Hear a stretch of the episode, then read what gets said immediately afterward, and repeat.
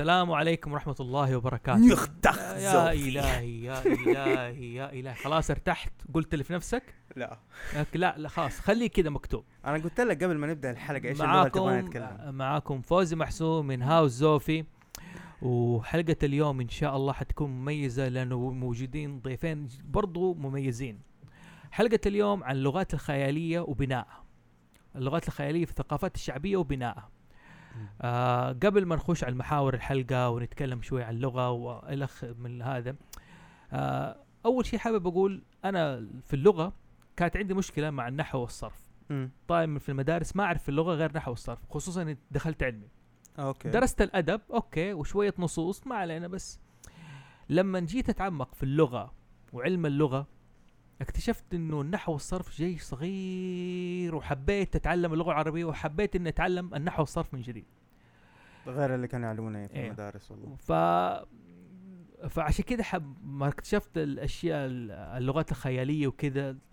حبيت أجيب ضيفين عزيزين علي جدا اليوم. الضيف الأول سعيد الشامسي من العين. عرف عن نفسك سعيد. أهلا خلاص قلنا عرفت فيك وتشاركت معنا كده. إيه وعندنا ضيف أخيرا شرفنا، وهو حقيقة يعتبر شاركنا وما شاركنا، هو اللي عمل استدراك حلقة التعريب والترجمة في الثقافات الشعبية، أخونا رعد الجابر. هلا والله. هلا هلا هلا برعد. وطبعا كالعادة عندنا المنتج سلفر ماسك، وفي واحد بيننا كده حيكون صامت وبس جاي بيستفيد من الحلقة، هو باين في الكاميرا لكن الشباب مو شايفينه، تيك هاندر عضو الجديد، وفراس في اليابان، ومو وأحمد آيس الله يهنيه إن شاء الله. أيوه. وآيس عنده اختبار لغة، ومو مدري فين. سبحان الله. إيش من يوم أنت قلت فراس في اليابان في شيء جاني. أها أوكي. إيش فيه؟ اسمع. خفل بحار عظيمة وعالي الجبال أقاطعك يا زوفي في أي زمان ومكان. لحظة هذا صوت من؟ هذه اللعنة حقت هاوس زوفي. فراس عشره في اليابان وعارف إنه ما حيقدر يشارك في الحلقة دي، وقاطعني في المباراة المقدمة حقتي، راح سجل فويس نوت من اليابان بس عشان إيش يقاطعني ما علينا. خلينا نسلم على الشباب. يعني أول شيء أبدأ برعد. رعد كيف حالك؟ هلا والله. هلا والله. إيش أخبارك؟ والله نشكر الله. نشكر الله. أوكي قل لي إيش شعورك؟ أنت تشاركت في بودكاست قبل كذا رعد؟ والله قد شاركت بس ما نشرت في أكثر من مرة يا رجل. أي والله. أوكي عرفت. أيوة وبعدين ما أدري شو الظروف اللي صارت وليش ما نشرت. في اللي طول التسجيل متأخر وتأخر على الموعد وسحبوه، وفي اللي راعي البودكاست قال كذا أعطانا كلمتين توت توت توت حذف ال. قل لي إيش سويت رعد؟ أكيد عصبت عليه. لا والله ما عصبت أصلا. لا هو في واحد كان عن شو اسمه اللي كان في جدة كوميكون ايوه لو ما قال ايش تعليقك على اللي صار؟ قلت من السخافه نحن نتجمع عشان نسوي بودكاست عن الموضوع هذا. طالع شكله زين. يا اخي يبقى اعرف رايك شعورك، بالذات انك انت رحت حق جده صح؟ هذا رايي. طيب قلت له من السخافه نحن نتجمع عشان نتكلم عن الموضوع، اجل يعني موضوع اسخف من احنا والله. يعني مو حدث مهم وجلل انه صار كوميك كون في السعوديه. طيب وصاركم يكون زي ما يصير مع بعض الكتاب. ايش الجديد الموضوع؟ لا الجديد لأن نحن شاركنا جبنا كربتنا رعد تفرق. هذا يهمنا انا جدا. يس كهاوزوف. أيوة يعني. لا لو صارت اليوم بطولة البلوت ما حد تكلم، ما حد يهمه بطولة البلوت مثلا. والله انا يهمني، نحن تكلمنا عليها. أيوة. نحن تكلمنا عليها ترى. انتم بسلامتكم، انا اتكلم بشكل عام المود. أيوة. الله يسلمنا. رعد اليوم زعلان علينا الله يكون في العون. سعيد زعلان والله. يا حبيبي رعد والله لازم كذا. سألتني السؤال عادي وبس جاوبتك. هذا جوابك العادي يا شيخ كويس. لكن يعني اذا كان الشيء اللي يهمك انه انا صراحه يعني سعيد جدا. يس على اسم سعيد يعني فهمت. ايوه الله يعني مستعد اني اضيع ساعات من وقتي الثمين عشان اجلس. الله اكبر الله اكبر الله. يس خلاص يعني فوزي يتوقع بعد هذه الكلمه خلاص ما عندك يعني لا خلاص اي شيء يعني خلاص الشكوك كلها خلاص وبيدت تمام اكيد قال لك يعني كلمه شو تبغى قاعد اوكي انت كيف حالك انت سعيد طالما كنت مبرشت في الموضوع؟ الحمد لله خلاص يعني على الوزنيه اللي قالها رعد خلاص انا سعيد بعد انا وياكم كويس. طيب خلينا نقول في حدث يعني قبل فتره صار ما هي مشكله قبل ما نخش في موضوع نتكلم فيه شويه اللي هو الجيم اووردز او جوائز الالعاب. يس اوكي اول شيء ابغى اسال كل راي كل واحد فيكم. حبدا بسعيد قل لي هل جيم جود أوف وار تستحق كل لعبه السنه افضل من ردد ريدمشن ولا لا؟ هو شوف أنا بعدني ما انتهيت من ردد لكن نحن الحين يعني السنوات الأخيرة تقريبا من 2015 ونحن يعني أنا ما عندي شك إن نحن حاليا في أفضل جيل في الألعاب صراحة لأسباب كثيرة يمكن ما يكفي الوقت إني أشرحها حاليا لكن عندنا ألعاب لو كل وحدة تنحط منها في سنة بتعتبر لعبة السنة. فمجرد أن God of War خذت لعبة السنة هذا ما يعني أنها هي عندها أفضلية عن باقي الألعاب لكن أتوقع أنها تبقى مسألة ذوق. لكن إذا كنا بنقارن أنا دائما مقارنتي تكون كيف كل لعبة تسوت وGod of War أشوفها تستحق لأن قصة صناعتها كانت فعلا صعبة يعني ردد نحن ضامنين أن جودتها بتكون عالية. أساسينز كريد أوديسي مع أني ما لعبة ممتازة بس ما أشوفها تستحق أن تكون في هذا التصنيف. سيلست مثلا أيضا كان عندها إمباكت خاص أو أثر خاص والله أثر جامد صراحة بيني وبينك يعني إيه كل لعبة عندها سبب لكن God of War يعني لعبة قدموها كريبوت. أول شيء عنوان قوي جدا بعد 4 عناوين 3 أساسية وعندك أجزاء فرعية وعندك جزء أساسي جزء فرعي أيضا كان موجود على الكونسول لكن كان لها نظام معين ما تطلع منه. فكيف تقدم ريبوت للعبة نفس هذه وتحاول أنك تحافظ يعني على رضا فانز السلسلة وفي نفس الوقت تقدم شيء جديد تطلع من تترك عالم الإغريق لأن انتهت قصتك هناك أنت رايح لميثولوجيا جديدة تماماً تختلف. فكيف جميل. شو سبب الانتقال كيف تأخذ شخصية من نفس كريتوس خصوصاً إذا عرفت من هو كريتوس أصلاً وترميه في عالم نفس هذا كيف تأخذ شخصية إغريقية وترميها في عند النورس حلو. كيف تغير أسلوب الجيم بلاي كيف بتقدم قصة كيف بيكون الفوكس هالمرة أكثر على قصة كريتوس. نحن في العادة تعرف كيف كريتوس شخصيته هالمرة شفنا كريتوس الأب يعني أسباب كثيرة جدا جميل جدا. حلو إيه فقط تستاهل. رعد إيش رأيك في الجيم أواردز؟ هل تستحق God of War الجائزة ولا Red Redemption؟ أنا شافك مستمتع مع Red Dead Redemption دي الفترة. أكيد اللي ما يستمتع مع Red Dead ما عنده سالفة من الآخر يعني حلو. لكن God of War فازت عليها إيش رأيك كجائزة؟ يعني ردد أكبر من الجائزة. أوكي عرفت ايوه فيعني كونها اخذت الجائزه وانا ما اخذت هذا ما يقدم ولا ياخر. حلو ما هي مساله ذوق بس حتى لو انا كنت بعطي الجائزه ما اعطيها ردد اكبر من الجائزه زي مارتن سكورسيزي لما ما كان ياخذ اوسكارات لان كانت افلامه اكبر من الاوسكار. اوكي يعني اوكي طيب جائزه العاب السنه مش مقياس لا لها مقياس زي الاوسكار. وش اقول لك انا ما زي الاوسكار هي اكبر من الجائزه بس طيب. حلو فبما أن هي أكبر من الجائزة فاللي يأخذ الجائزة فخار يكسر بعضه ما فقتني أوكي والله أخذت God of War ولا أخذتها كذا هذا لا يعني أن God of War سيئة ولا يعني أني أنا زي المهبل اللي يقولون لا تعرضون جلتشات اللعبة لأن اللعبة رهيبة لا عادي فهمت قصدي بس اللعبة أكبر من الجائزة فقط. جميل سيلفر أنت عندك رأي؟ أنا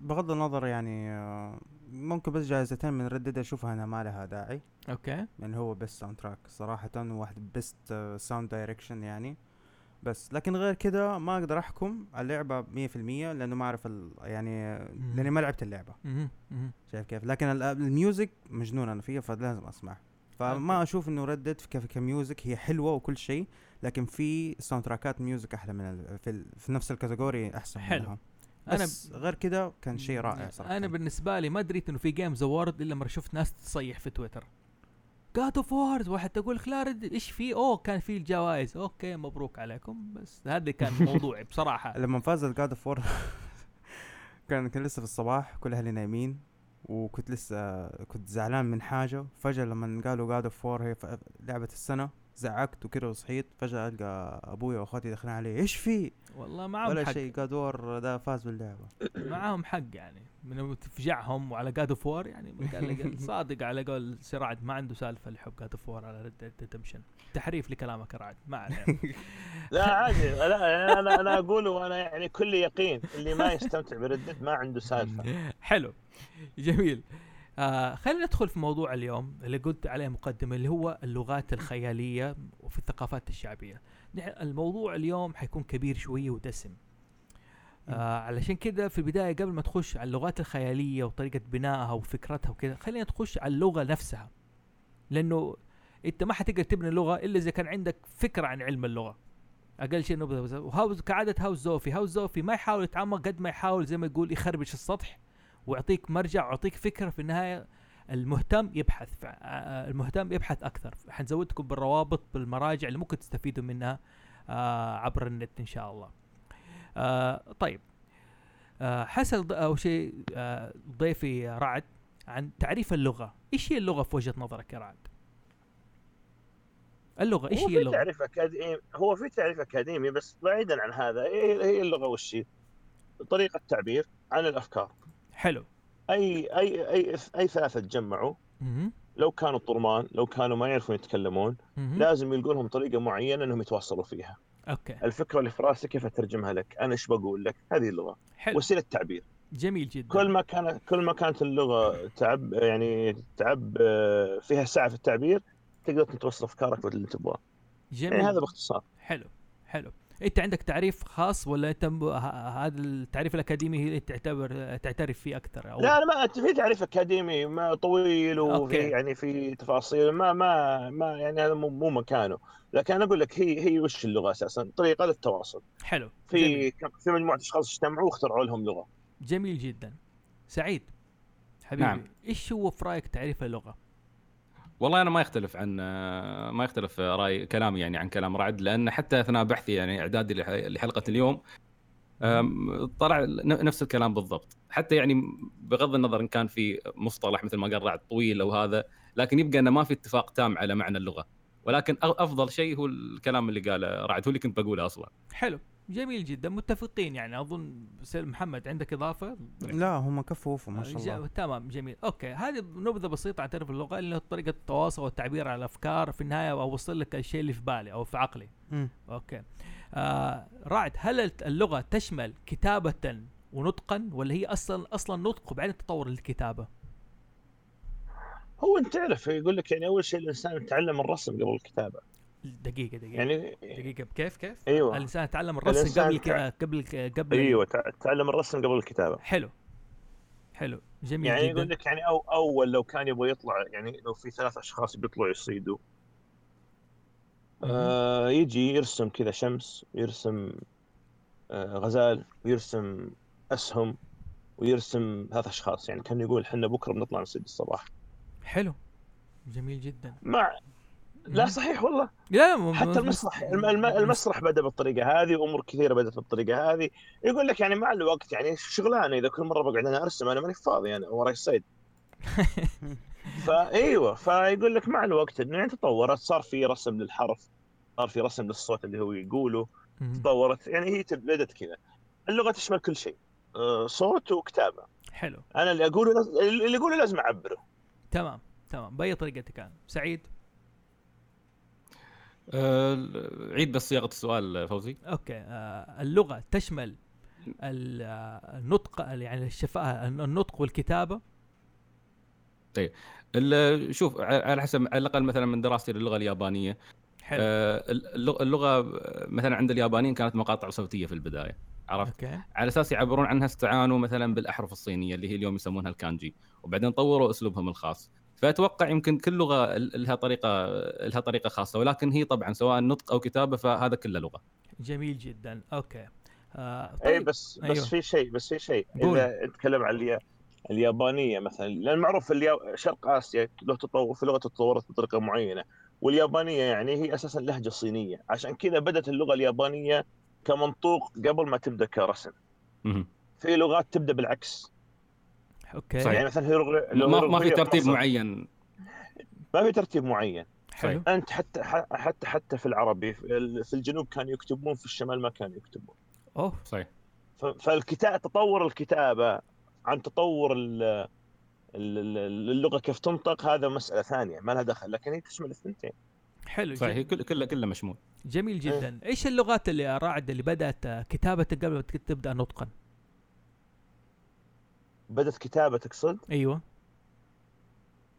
انا والله ما عندي يعني احصائيه معينه ولا لا لا اي لغه اقول لك هذه بدات كذا، بس في لغات كثيره تعبر بالكتابه اكثر من تعبر بالنطق.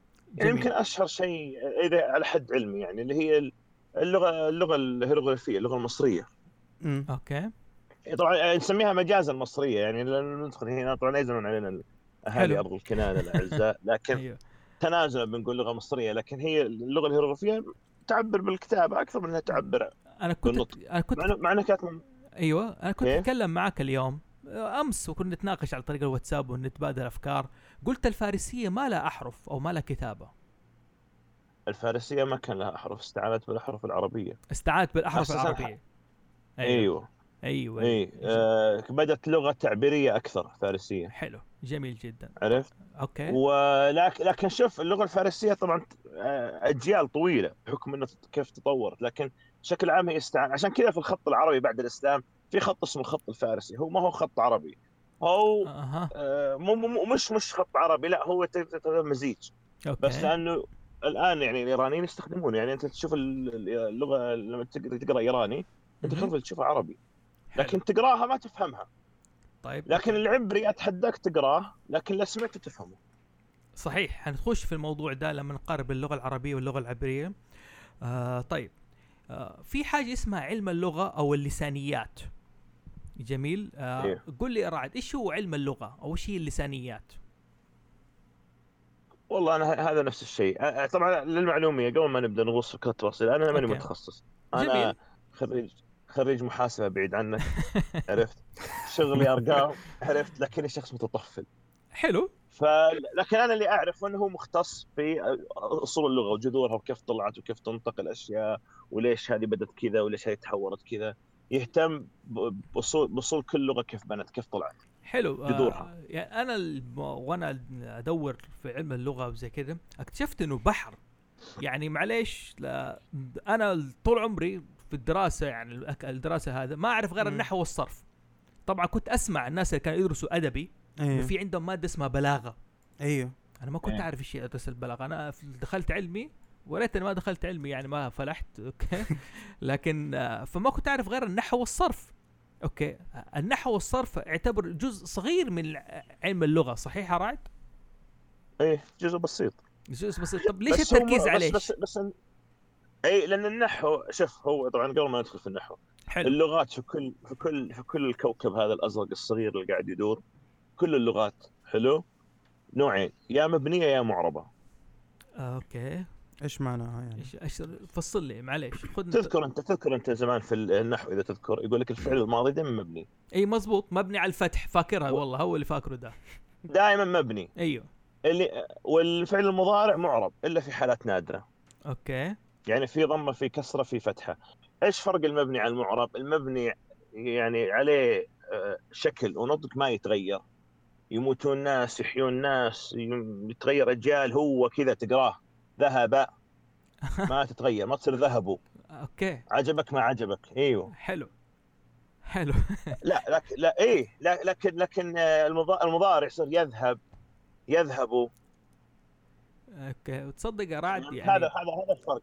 الانجليزي مثلا انت جو ما تقدرها بطريقه ثانيه. وينت مزبوط. تمام. إيه. لكن مثلا الساخر ان الانجليزي اللي هي تعتبر لغه العلم الحين، الالمانيه لغه افضل منها. الالمانيه فيها اعراب. اوف عجيب. يس. حلو. الالمان عندهم اعراب، اللغه الالمانيه فيها اعراب من اللغات المعربه. اوكي. الفرنسيه مبنيه. أوكي. اللغه الفرنسيه مبنيه بس الفرنسي عندهم اللي هي فكره في محل كذا، انه هذا ما مفعول ومفعول به ما ادري ايش، موجوده في اكثر من لغه بس هذا كمثال. حلو. اللغات المعربه عندهم نحو. حلو. النحو وشو؟ النحو هو اللي يبين لك الحاله الاعرابيه للغه. وش الحاله الاعرابيه؟ انت الحين كل كلمه انت تستخدمها عشان توصل فيها دلاله معينه. الإعراب يساعدك بالشيء هذا. أصلا الإعراب من لفظته، أعرب الرجل عن حزنه يعني قال أنا حزين، يعني أوكي. فسر لك إنه هو حزين. حلو حلو. فهذا هو الإعراب. يعني لما تقول أنت مثلا يعني أجيب لك مثال إنه مثلا ذهب أحمد للبقالة. لا مثلا أعطى محمد كتابا. حلو. أنت هنا تبين حالة الفعل. أنت أعطى فعل. حلو. محمد هو الفاعل. جميل. حلو. فالإعراب يحدد لك هذه الصيغة إنه أنت إلى أيوة أنت مين الشخص اللي تصرف بالطريقة هذه. أنت ممكن تقرأها بدون ما تشكل. تصدق. لكن بتصير عندك مبهمة. شوف معليش يا رعد، يا إنه أنا كنت نايم أيام الدراسة 9 سنين، بس أخيرا واحد شرح لي شو الإعراب، إنه تفسير للحال، إنه هذا فاعل وده مفعول وهذا الفعل. تصدق زي ما كنت خلاص هو فاعل، ليش ما أعرف هو فاعل، يجي بعد فعل فاعل مفعول. وكنا نحفظها صم تقريبا بصراحة والله، يعني وضح لي أشياء جديدة. يعني كمثال لما أقول لك كم رجلا قال الحق عندك، قال الحق، ولا كم رجل قال عندك الحق، أو كم رجل قال عندك الحق، تفرق. أوكي. هذا الإعراب. جميل. كم رجلا هذا السؤال. حلو. لأنها منصوبة كم استفهامية. كم رجل يعني أنا أقول لك في رجال كثيرين قالوا الحق. أوكي. أنت متأكد لما أقول كم رجل يعني أنا أسألك عن شخص واحد منه اللي قال. أوكي. جميل. حلو. هذا الإعراب. أني أنا كل اللغات اللي فيها إعراب تعطيك ساعة إنك تتوصل للمعنى اللي أنت تبغاه. جميل جدا. حلو. ممتاز. سعيد. جميل. بحكم أنك نعم. أنت درست ياباني، عندك إضافة، إيش رأيك في اللغة اليابانية كفكرة، كشرح، كإعراب، كنحو، صرف أو؟ شوف اليابانيين لغتهم شوي مختلفة، يعني نفس ما قال رعد قبل شوي. أول شيء طبعا اليابانيين لغتهم فيها نظريتين. أولا البعض يقول أنها تعتبر من isolated languages، اللغات المعزولة، بمعنى أنها لغة تطورت في الأرخبيل الياباني بين بعضهم، فما تمت بصلة إلى أي لغة، ما تقدر تنسبها إلى أي لغة ثانية. يعني مثلا حاليا اللغات الأوروبية نقدر ننسبها إلى شو؟ ليش؟ إلى اللغة إلى إلى اللاتينية، كثير منها يعود أصلها إلى اللاتينية. بس مثلا اليابانية البعض يقول لا، هي لغة بحد ذاتها، يعني كانت منطوقة في البداية وبعدين صارت مكتوبة استعانوا بالأحرف الصينية. والبعض يقول لا، أنها متأثرة بالصينية ومتأثرة بالكورية، متأثرة بلهجة أو بلغة الشعب الآينو اللي هم موجودين في الجزيرة الشمالية اللي اسمها هوكايدو، حاليا صارت جزء من اليابان. ففي عدة نظريات. فاليابانيين ما تقدر، يعني لغتهم ما تقدر، ما في لها تنظيم معين. يعني مثلا الضمائر رايحه فيها في اللغه اليابانيه، غالبا ما يستخدمونها بالدقه هذه، فما عندهم تدقيق كبير من ناحيه خلينا نقول النحو والصرف والاعراب والطريقه هذه مش موجوده في اللغه اليابانيه ابدا. حتى يعني في اليابانيه مثلا في اختلاف كبير في طريقه حديثك. يعني مثلا اذا في الانجليزي او مثلا بالعربي، مثلا اذا قلت انا بلعب اللعبه، عرفت، ومثلا بالانجليزي تقول I will play the game. بس دائما تعبر عن، اول شيء تعطي نفسك، تعبر عن نفسك كضمير، وبعدين تقول بلعب اللعبه، عرفت، فتعطي الفعل وتعطي المفعول به. نفس الشيء بالانجليزي. بس يوم تروح على الياباني تلقاها معكوسه، يقول لك جيمو شيماس، يعطيك المفعول به قبل الفعل، عرفت. ولاحظ اني قلت جيمو شيماس، يعني بلعب اللعبة، عرفت، مباشرة بدون ما يعطيك الضمير. هو كانوا قاعد يقول اللعبة أيوة، أو اللعبة بلعبها بالضبط، عرفت. طبعا بإمكانك تقول واتاشي وا جيمو شيماس، لكن اليابانيين يقصونها، هذه موجودة هي لما يدرسونك إياها. لكن لما تتكلم في الحديث العامي أو الحديث حتى أحيانا اللي يعتبر مثلا إذا تلقي خطاب وهذا يصير إنك تشيلها، فتصير تقول جيمو شيماس مباشرة. فيوم نقارنها باللغات اللي عندنا احنا، مثلا اللغات الشرقية عفوا، او مثلا اللغة العربية او اللغات الأوروبية، تلقى فرق شاسع وكبير في سالفة النحو وغيره، غير هذا طبعا. بالضبط. طبعا الموضوع جدا كبير. غير الناس اليابانية ما تعتبر حروف، اللي عندهم تعتبر مخارج صوتية، طوروا لها طريقه كتابه معينه مقتبسه حتى. حنخش على علم النطقيات ومخارج الحروف بعد لاحق قدام شوي نتكلم عنه. ايوه هذا معناه يعني انا اللي فهمت منكم كلهم انه يعني بكل اختصار انه في البناء القياسي اللي هو انك تبني جمله قياسيه فعل فاعل مفعول به اللي هو verb subject to object. اوكي بس في يعني بس في الياباني اللي في الياباني بناء غير قياسي لسه في فعل وفاعل مفعول به لكن مختلفه زي نعم. ممكن انا ترتيبها معكوس. انا ممكن اشبه لك هذا بمين؟ بيودا. أيوة. يودا لما يتكلم بيتكلم بطريقه غير قياسي، بيبدا بيبدا بالمفعول به بعدين الفاعل بعدين حدك فرصه. قلد كيف يتكلم يودا؟ كيف يتكلم؟ ايه يعني بالطريقه هذه يعني بودكاست دوينج اي ام اوكي يعني انا بسوي البودكاست ايم دوينج بودكاست. اوكي انا بسوي البودكاست بسويه انا. اوكي زي كذا. جميل جدا، حلو. دخلت يودا هذه اجابه العيد فيه شويه، ما علينا. اوكي جميل. سعيد كنت بسالك، جاني فضول يعني ليش يا اخي دائما اسمعهم في الياباني مثلا يقول لك نو كومنتو، ما يقدروا يوقفوا التاء كذا، ليش تو؟ ليش في دخل الضمه دي دائما في نهايه الجمله؟ ما عندهم ما عندهم حروف ساكنه في نهايه الكلام. ما عندهم حروف ساكنه اليابانيين، لا الا في حالات نادره وتستخدم بطريقه مختلفه. حلو. شوف اليابانيه عندك جدول اللي هو جدول 50 مقطع صوتي. طبعا مش بالضروره هي 50 لان في اشياء حذفت اليوم ما تستخدم. فعندك الياباني دائما يبدون بالطريقه هذه ا اي او اي او كا كي كو كي كو، عرفت؟ فلاحظ ان كلها متحركه، ما في شيء منها ساكن. حلو. فعشان السبب يوم يقول لك ما يقدر يقول لك كومنت لانه هو ما عنده تي بالطريقه، او ما عنده تاء نفسنا نحن. أيوة. وعنده تو عرفت؟ أيوة. يوم ينطقها بالطريقه يقول لك كومنتو.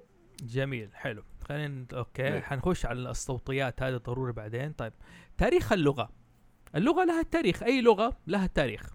اوكي سواء كانت اليابانيه الانجليزيه ومدري. انا بس الرعد عن تاريخ اللغه العربيه، عندك فكره متى تاريخ هذا؟ بنفس الوقت هدخل في اي تقدم التاريخ العربيه والعبريه. انا سالت السؤال ده في تويتر، اوكي، وفي لخبطه، في ناس تقول لك انه لا العبريه اقدم لانها كتبت قبل، اوكي، وبحكم انه مثلا بني اسرائيل اقدم من العرب. وفي ناس بتتكلم بالطريقه هذه، في ناس تقول لك لا اصولها للكنعانيين. رعد ما بخبص واجيب العيد وتزعل علينا، فاديني فكره اول شيء ايش هو تاريخ اللغه العربيه مثلا، واي تقدم اللغه العربيه ولا العبريه، وهل بحكم انه العبريه مثلا بدات كتابه قبل العربيه معناها انها اقدم؟ افدنا رعاك. او اذا احنا بنقيس كل شيء بانه مين كتب اول، قلت لك انا حتى في تويتر الاكاديه اقدم منهم، بس الناس ما تعرف. الاكاديه اقدم. اوكي ايوه داري. الاكاديه اقدم من العبريه على كده، لان الاكاديه موجوده من زمان في العراق عند شط العرب، وفي لها نقوش موجوده اذا مساله انه مين كتب اول. حلو. لكن اللي يتكلم عن العبرية طلعت أول، هذا إذا فرضنا أن العبرية طلعت أول، يعقوب عليه السلام كان عايش في فلسطين، صح؟ جميل، مزبوط، نعم. مين كان عايش معه؟ كنعانيين. كنعانيين عرب ولا مو عرب؟ عرب. كنعانيين عرب أنت تقولها؟ أيوة. بما أن الكنعانيين عرب ويعقوب كان عايش معهم، يعني مين اللي أول مين اللي لغته أقدم؟ كنعانيين العرب. اوكي العرب. حلو. بس اللغه ايش تاريخ اللغه العربيه مثلا؟ ايوه هي تفرع طبعا، كل هذه اللغات تفرعت من اللغه الساميه كلها بما فيها الاراميه اللي طبعا لما طلع فيلم ألم المسيح سوى لغط انه العربيه طلعت من الاراميه، وهذا مش صحيح. حلو. تذكر انت فيلم ألم المسيح كان يتكلم بالاراميه، اراميه ايوه كانت تطلع فيه كلمات عربيه واجد في الفيلم. حلو. أنت وأنتي وذا وهو، طلعت كلمات كثيرة بالعربي. المهم هي طلعت من السامية، من السامية. حلو. انحدرت اللغة العربية مباشرة. كيف مباشرة؟ إيش هي اللغة السامية؟ مقصود لغة سام بن نوح عليه السلام مثلا.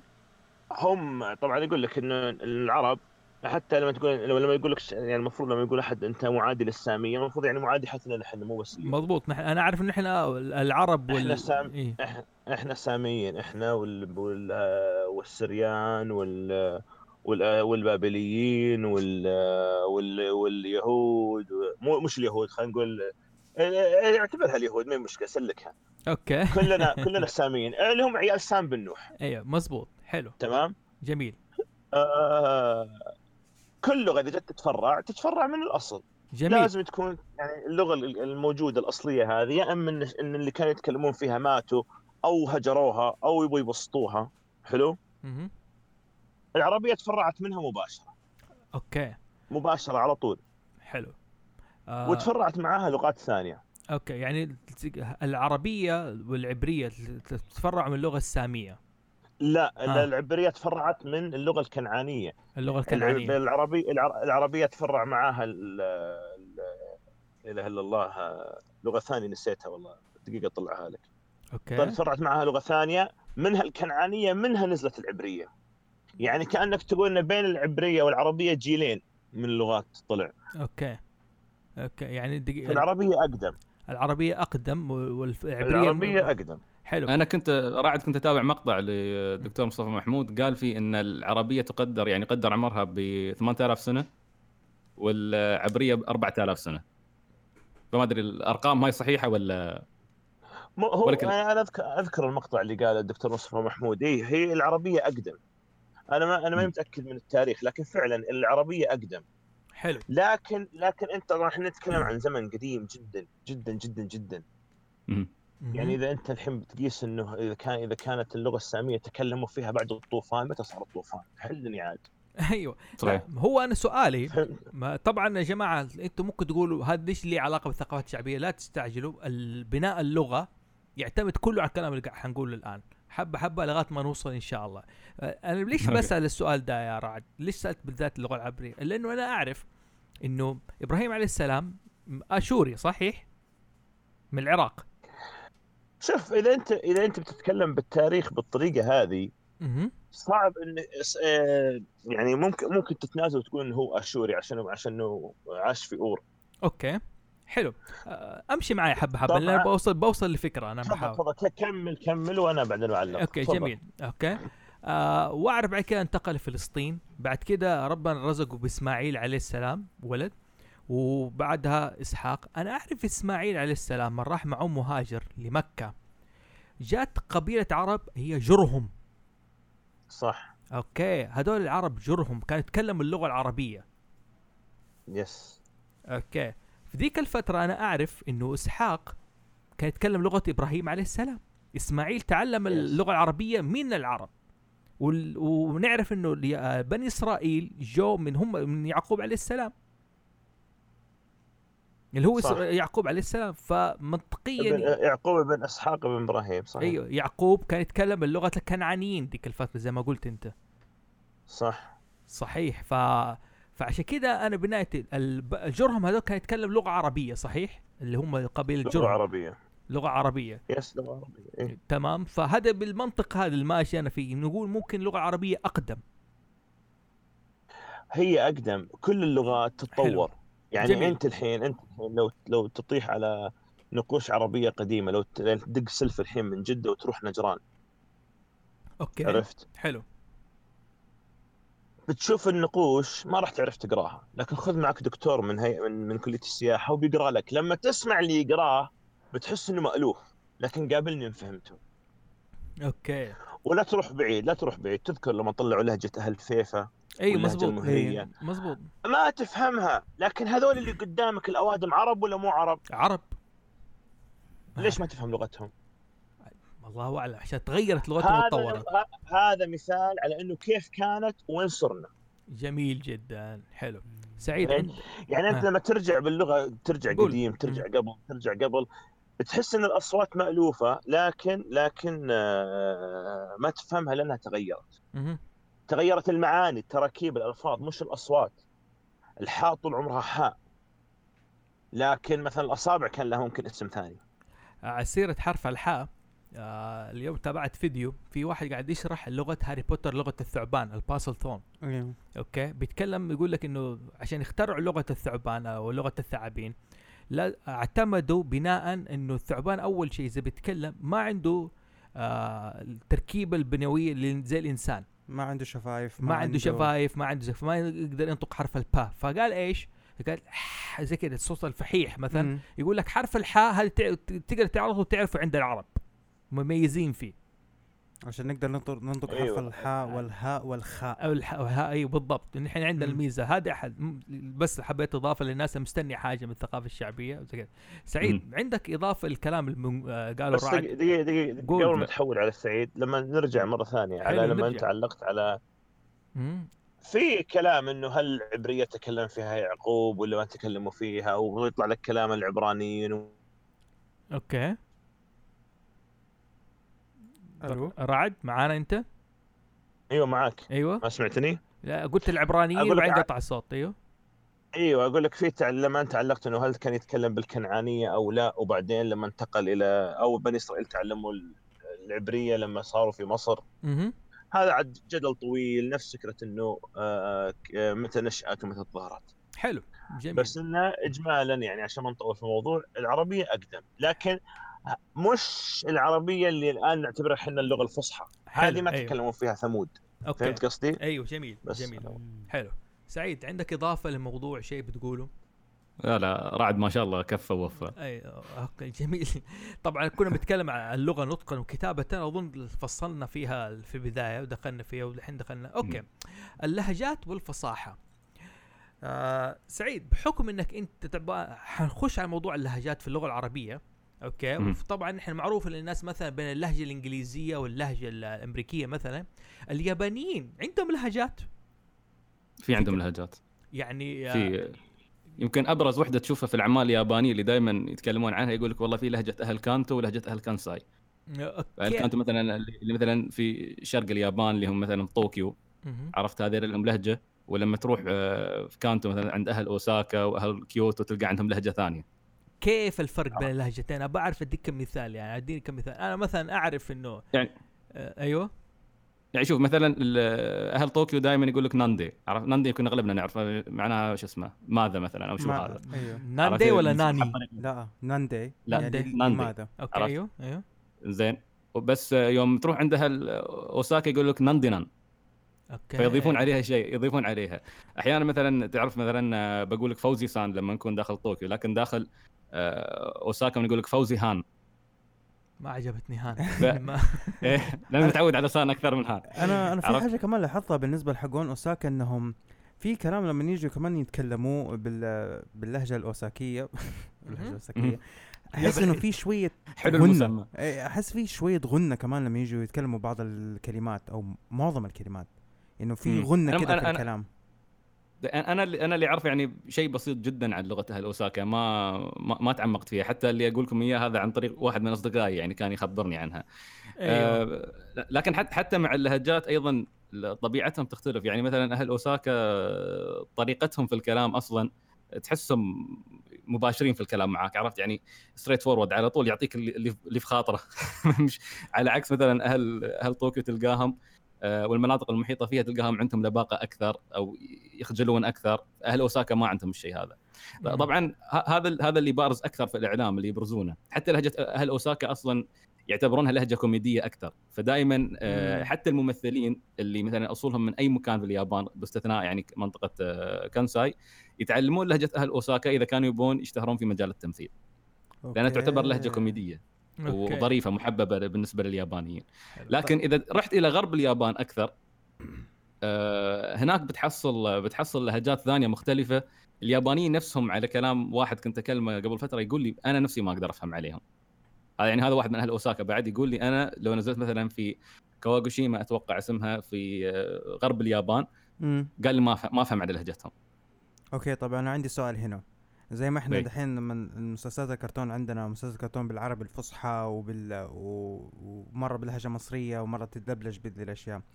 الانمي اللي احنا بنتفرجه طبيعي طيب هل هي تعتبر بالنسبه ليهم فصحى يعني زي ما تقول يابانيه فصحى ولا هل هي يابانيه لا. بلهجه معينه ولا كيف؟ تعتبر يابانيه عاميه عشان السبب دائما الانمي مصدر سيء انك تتعلم من اللغه اليابانيه اصلا. اوكي لان في شوف لما تتعلم اليابانيه بيقولوا لك ان في عندك طريقتين من الكلام. اول شيء عندك الطريقه الرسميه وهذه تعتبر الفصيحه بالنسبه لليابانيين أوكي. اللي هي لما تخاطب شخص اكبر منك، لما تكون تتعامل مع مثلا مديرك في الشركه، تتعامل مع استاذك في الجامعه، هذا تستخدم طريقه مختلفه في الكلام أوكي. بينما لما ايوه اللي يعطونا اياه في او اللي نشوفه نحن في مسلسلات الانمي غالبا هذا لا، هذا غالبا يكون يعني الكلام العامي اوكي. جميل جدا. انا سعيد حرجع لك، لكن عشان في لانه حسأل رعد سؤال وبناء عليه حننتقل على حكايه الفصاحه واللهجه اكثر في حكايه عشان الناس تعرف. لما قلت اللغه اللي يعني ما بسال ايش هي اللغه اليابانيه الفصيحه قبل ما اسال رعد عندي زميلي هنا تيك هاندر بيقول متلخبط عليه، مو فاهم ايش يعني اللهجات، ايش يعني اللهجه. طب اللهجه ما هي لغه عربيه مثلا؟ وليش هذه اسمها فصحى وليش اللهجات ما هي فصحى؟ طب مو مثلا اهل العرب القدامى ما يتكلموا فصحى؟ الرجال متشعتر شويه، يبقى تنورنا في الموضوع ده، ايش هي اللهجات وايش هي الفصحى اصلا؟ يعني اذا انت بتختصر الموضوع شوف خل مسمى فصحى شوي. اللغه أوكي. العربيه طبعا لما تقول شخص فصيح، اساسا لما تقول شخص فصيح يعني شخص كلامه مسبوك صح، يعني على سنقة 10، هذه معنات فصحى، قدرته التعبيريه عاليه. ايوه هذه معنات فصحى اوكي حلو. فانت خلي لغه عربيه فصحى على جنب، بس انا اقول لك هذا معنى لما تقول شخص فصيح. اللهجه هي المحكيه الدارجه، فهمتني اوكي. ليش طبعا طلعت اللهجات؟ لانه انت اساسا لو بتتكلم على طول الخط بالطريقه اللي المفروض تتكلم فيها، بتلقاك مش انك تتعب، بس تحس ان الموضوع مرهق لك، مش دائما بيكون لك المزاج او انك تبغى تعبر دائما بالطريقه هذه او كذا، فتلقاك انت تهرب من شغلات معينه الى شغلات ثانيه بطريقه معينه، ولا تدخل بلغتك وتوصل نفس الفكره اوكي. بمعنى ثاني انت الحين مثلا لما تروح لك يعني تسمع لك من واحد خلينا نقول من الباديه ويقول لك يا شيخه بسألك سؤال ايوه حلو ايوه طبعا هذه موجوده الى الان في ناس يقولون اللفظه هذه. هي طبعا يقلب الهمزه الى عين حلو. لأن أنت لو بتقعد كل شوي تقول أبسأل سأسألك سؤالا وكل شوي تحط همزة، الهمزة ثقيلة في النطق حلو، فهو يهرب الحرف ثاني خفيف ما يضايق أوكي. لأني أنا ماني داخل على ملك، ماني داخل على أحد، ماني داخل على شيخ القبيلة عشان أقعد أتكلم لك بالطريقة هذه، فتلقى يهرب بالطريقة هذه. من هنا تطلع اللهجة من نوع زي أيوه. من نوع التخفيف يعني مثلا ايوه انك تخفف، تهرب من اللفظه الصعبه لللفظه السهله. انا افتكر في التاريخ مثلا واحد من الصحابه تنكر وكان بيقول انا من خزاعه، كان حريص جدا. هو ايش بيقول؟ انا من خزاعه، ينطقها انه كان الخزاعيين في مكه ما ينطقوا حرف الخاء او تخفيفا يقولوا لنفسهم انه نحن من خزاعه، كان ينطقوا الغين بدل الخاء كنوع من التخفيف مثلا. ايه في النطق هذا انه ينطقها بطريقه معينه في زي فكره انت لما الحين مثلا تبغى تفخم لفظه معينه، هذه زي ما تقول مثلا انت بدل ما تقول سوره في القران تقول صوره في القران، انت قاعد تفخم اللفظه اوكي. بس هي نفس الفكره بس بالعكس أوكي. من هنا تنشأ اللهجه. ليش تنطق هذا، ليش تنطق هذا؟ لانه انا مش يعني الحين احنا لو هذه لأنها ما هي جلسة أكاديمية فقاعدين نتكلم بالطريقة، لكن لو كنا أكاديمية كانت تلقانا نتكلم بطريقة معينة ورزينة حلو هذا الفرق. أنا أفتكر مثلا على سيرة التخفيف الإنجليز مثلا غيروا دلهي من دهلي لدلهي لأنه أسهل. مثلا بيت الدهلوي وصولهم هندية من دهلي مو دلهي هم بيقالوها تخفيفا دلهي، صعب عليهم يقولوا عليهم دهلي اوكي. هذه احد ايوه بس انت تتكلم هنا عن الانجليز في الهند صح؟ ايوه مزبوط. الهنود ايش يقولون؟ هذا السؤال. دلي دحين ديلي كده هل هم يخففونها بنفس الطريقه؟ هذا اللي انا اقصد لما قلت لك الفرق بين الفصحى واللهجه. حلو جميل جدا. فاللهجات منتشره يعني بصفه عامه، مثلا بتعبر على طريقه، هل بتعبر على ثقافه ناس معينه، طريقه تعبير معينه تكلمنا عليها الحلقه اللي فاتت حنخش فيها. اصبر علم النطقيات. ايوه ايه بس شوف هو في خلط يصير انه هل العرب في ذاك الوقت يعني وقت نشأة اللغة العربية الفصحى تعتبر هذه لهجات محلية محكية، وهي تعتبر محكية تعتبر فصيحة، لكن ما هي نفس وضع اللهجات اللي موجودة الآن. الآن هذه اللهجات تطورت مع الوقت، لكل إقليم حلو. كل إقليم لقى له طريقة معينة يتواصل فيها بحيث أنها ما تخل باللغة الأم، أو أنه أنا حورت من معنى إلى معنى. جميل فهمتني؟ أيوة. هذا خلط. لكن هي فعلا زي ما قلت انت كل اقليم ولا كل منطقه تتطور عندها لهجه لانها تساعدهم على انهم يتواصلون بطريقه اسرع. وطبعا احيانا كل ما كان ما يدخل فيها يعني تراكيب ثانيه او احتكاك ثاني تلقاها اكثر اصاله. أوكي. يعني كل ما كانت المنطقه منعزله اكثر ممكن أيوة. تكون لهجه اصعب لكن تكون على قولهم نقية أكثر من اللهجات اللي صار فيها احتكاك. حلو جميل. جماعة الناس صحيح. اللي قاعد تسمع لنا حكاية العزلة، الناس اللي بوقت في ناس وقت ما بتبني لغة يقول لك في القصة مثلا تقرأ يقول لك اللغة الفاليرية منقرضة، ما حد انتقى كلها، ما حد مو كلها منطقوها تمام، لأنه كانوا ناس منعزلين. شفت في كلام رعد هذا ينطبق في البناء اللغات الخيالية. يقول لك أنت وقت ما تبني لغة خيالية لازم تعمل حساب انه اللي بكتب روايه انه في ناس تتكلم بلغه ما حد يعرفها بسبب انهم منعزلين في الجبال. فاي مثلا هذا فنقطه طلعت هنا جدا مهمه في الموضوع ده، حكايه بناء اللغه وهذا. طيب الفصحى، طيب ايش حكايه يعني اذا كانت تطورت الفصحى هل هي حفاظ للغه العربيه ولا ايش هرجتها اللغه الفصحى؟ كيف حفاظ اللغه العربيه؟ اوكي دحين انت قلت انه الناس كل ما تنعزل تكون اللغه اكثر اصاله وكثر زي كده. اللغه الفصحى او لا لحظه انا وش اقصد يوم قلت لك كذا ما لها دخل انك انا احتك ناس او ما احتك. انا اقصد انه مثلا كمثال عشان ابسط يعني تلقى انت الحين مثلا في الشرقيه عندنا ولا في الكويت يسمون اللمبه ليت. ليت هذه وش هي؟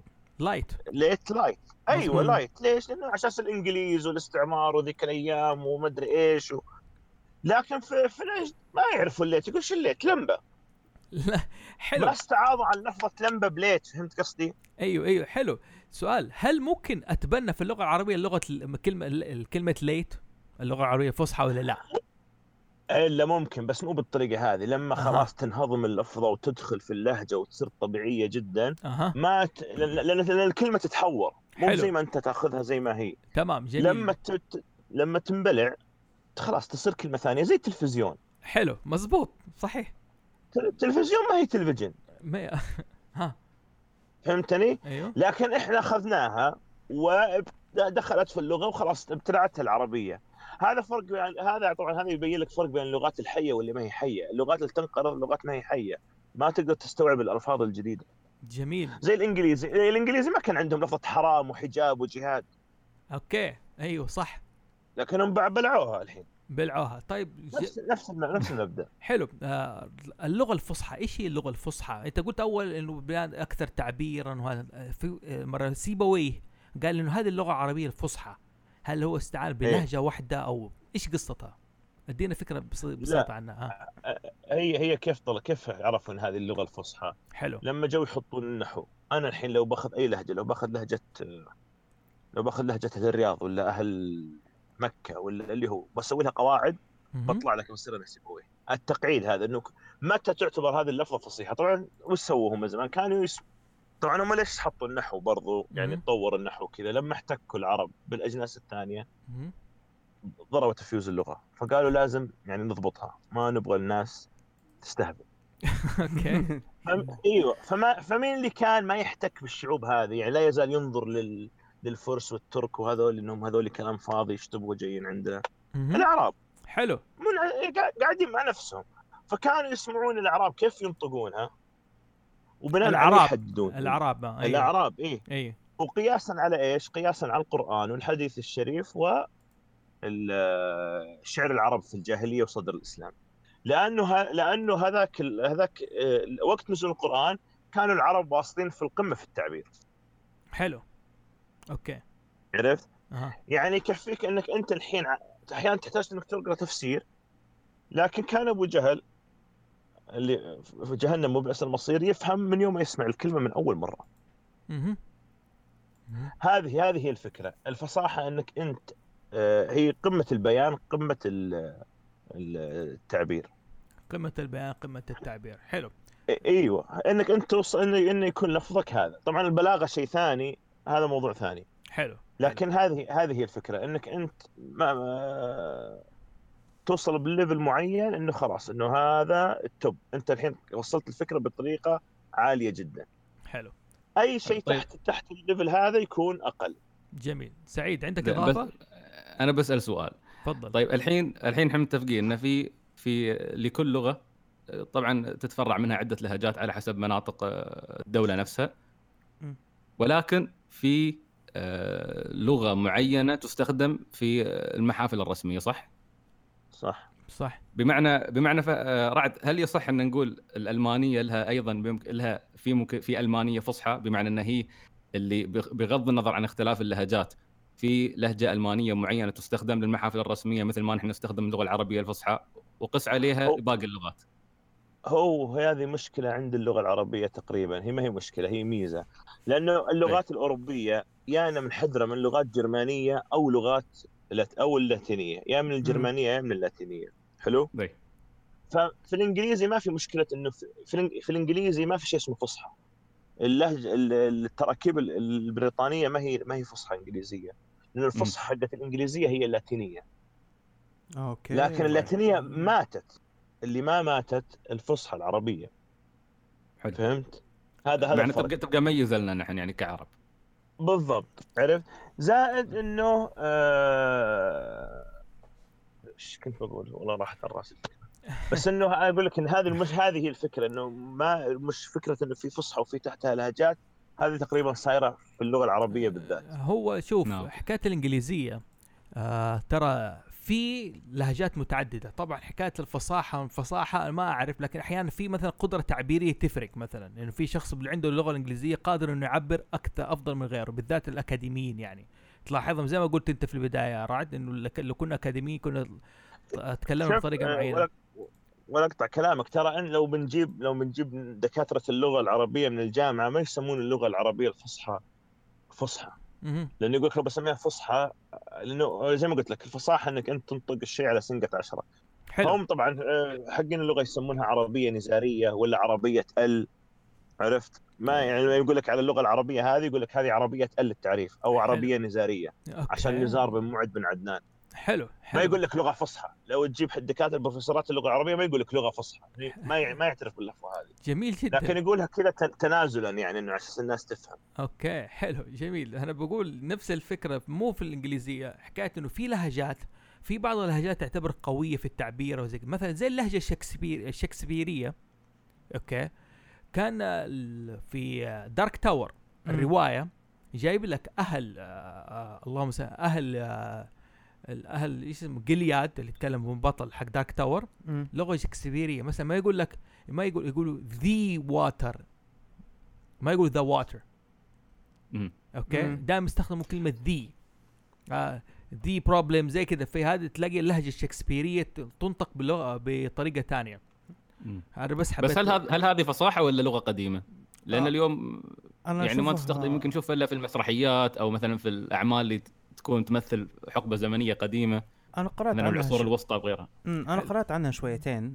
بالنسبة للغة اللي كان بيتكلمها، هي اللغة زي ما تقول اللغة الشكسبيرية، هي ما هي لغة قد ما هي إنه لهجة، لكن إلى حد كبير كأنها ممكن تقول إنها لها، يعني زي ما تقول لها كيان لوحدها، إنها ممكن تكون لغة لها فصاحة خاصة فيها، زي ما قال رعد إنه طريقة الفصاحة كيف تنطق اللغة.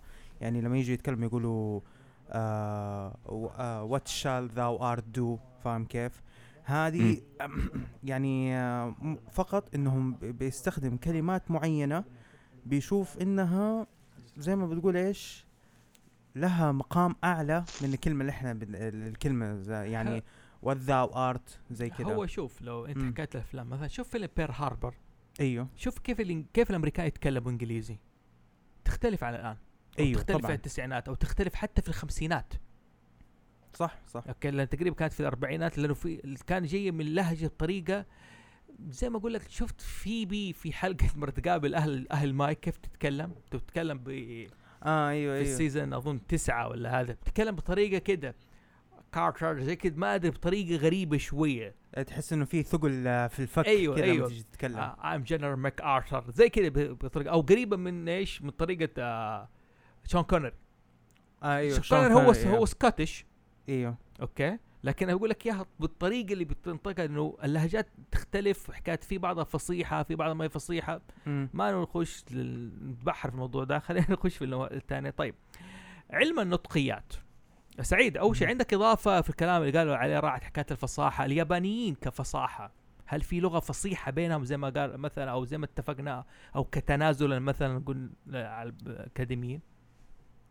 شوف هي عموما الفصاحه مثل ما شرحها رعد قبل شوي, الفصاحه ممكن تكون موجوده في اي لغه, عرفت. هي في الاساس الفصاحه قدره الشخص على التعبير, عرفت, قوته في الحديث, فممكن تكون موجوده في اي لغه. عشان هالسبب قلت انت ان مثلا بعض الاعمال اللي شفتها بلغات اخرى, عرفت, او بعض الاشخاص مثلا لما يعطون خطابات تبين عندهم قوه اثناء حديثهم في طريقه اختيارهم للكلمات, فالفصاحه موجوده في كل اللغات. حلو. فاليابانيين عندهم, لكن اليابانيين مقياسهم في هذا دائما كم عدد احرف الكانجي اللي تعرفها. فاليابانيين يعرفون 2000 حرف. دقيقه صبر دحين انا اعرف ان العربيه 24 حرف ما ادري 26 حافظه الف باء تاء ثاء جيم لغايه ما اوصل الياء. اي بالضبط, لان في ابجديه عندنا. حلو. في اللغه العربيه, عرفت, لكن اليابانيين ما عندهم ابجديه.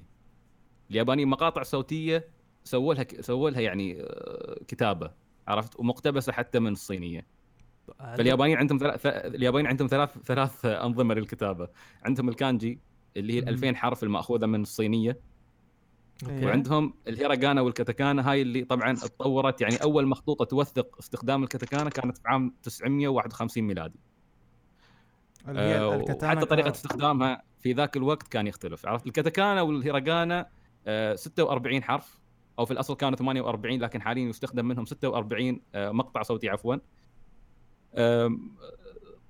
هم الثنتين نفس النطق, ولكن الكتابة تختلف, عرفت. الهيراغانا تستخدمها اليوم على أساس تعبر عن كلمات من أصل ياباني, والكاتاكانا تستخدمها عشان تعبر عن كلمات أو تكتب كلمات من أصل غير ياباني, عرفت. لما نكتب أسامينا نحن كعرب في اليابانية نكتبها بالكاتاكانا, بينما اي كلمه تاتي من اصل ياباني لم تستخدم, حتى ما اخذوها من الصينيين, يتم التعبير عنها باستخدام الهيراغانا. طبعا طريقه استخدامها التاريخيه تختلف, بس اتوقع بنطول. تفضل. لا كنت بقول انه بس انا بضيف انه برضو انا انتبهت في الكاتانا انه كاتاناكا اوكي نفس الشيء خلاص كاتانا يسمونها الكانا يعني او الكانا انه ايوه زي ما قال هو 46 حرف, لكن معظم الحروف هي بتكون نفس الحرف, لكن بالنسبه لنا احنا ننطق حرف واحد لكن مع الفتحه والضمه والكسره. هناك بينطقوها يعني في حرف مثلا جا وجو وجي زي كده, فعشان كده الحروف عندهم كثيره. بس هو شوف الحكايه على السيره يعني هنا بس الرعد على علم النطقيات او علم الصوت.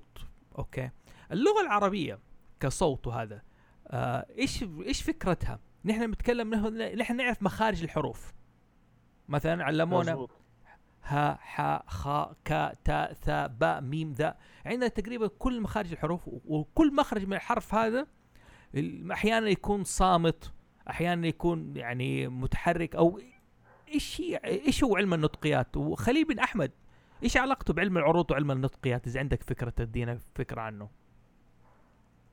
هو طبعا في نظريات كثير انه اللغات اللي فيها ابجديه, حلو, اللي فيها نظام لغوي, دائما اللغات اللي فيها نظام لغوي يكون في الغالب عندها ابجديه.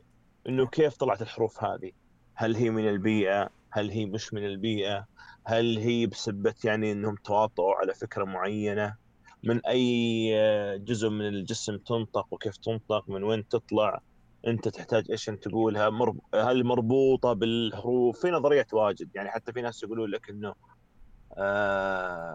انه حرف الغين عرفت انت تنطقه كذا كانه مدغم كانك تغبي حاجه، ويقول لك انه كل الكلمات اللي تطلع من حرف الغين كلها توحي لشيء مجهول او شيء مستخبي، غيبه، غيبه، غروب، غاب، غياب.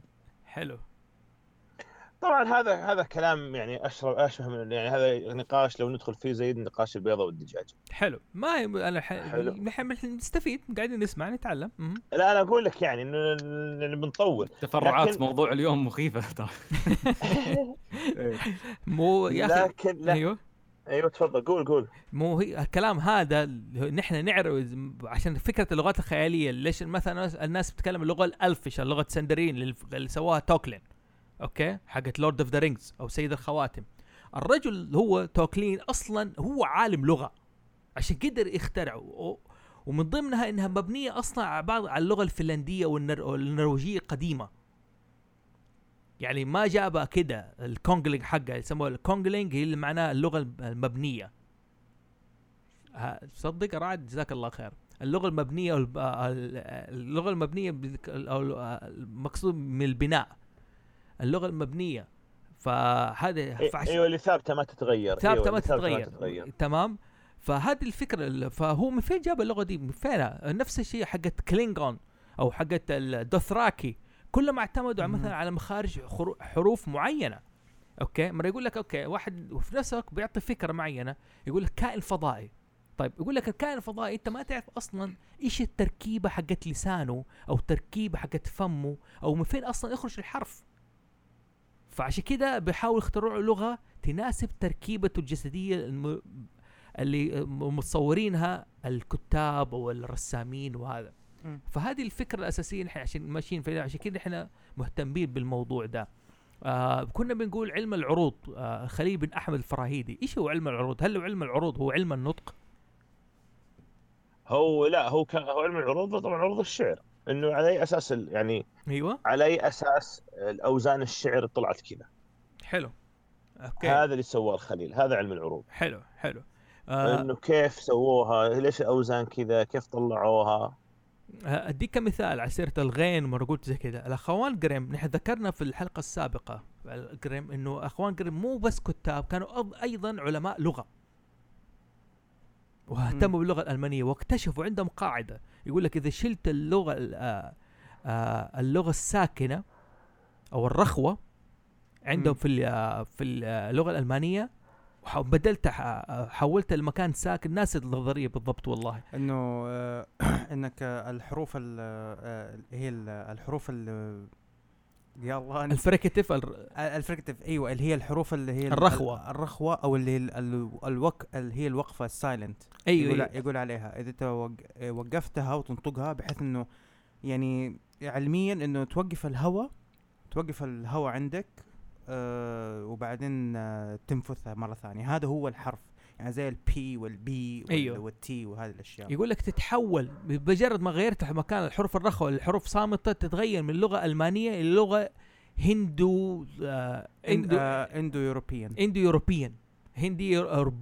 هندي اوروبيه أيوه.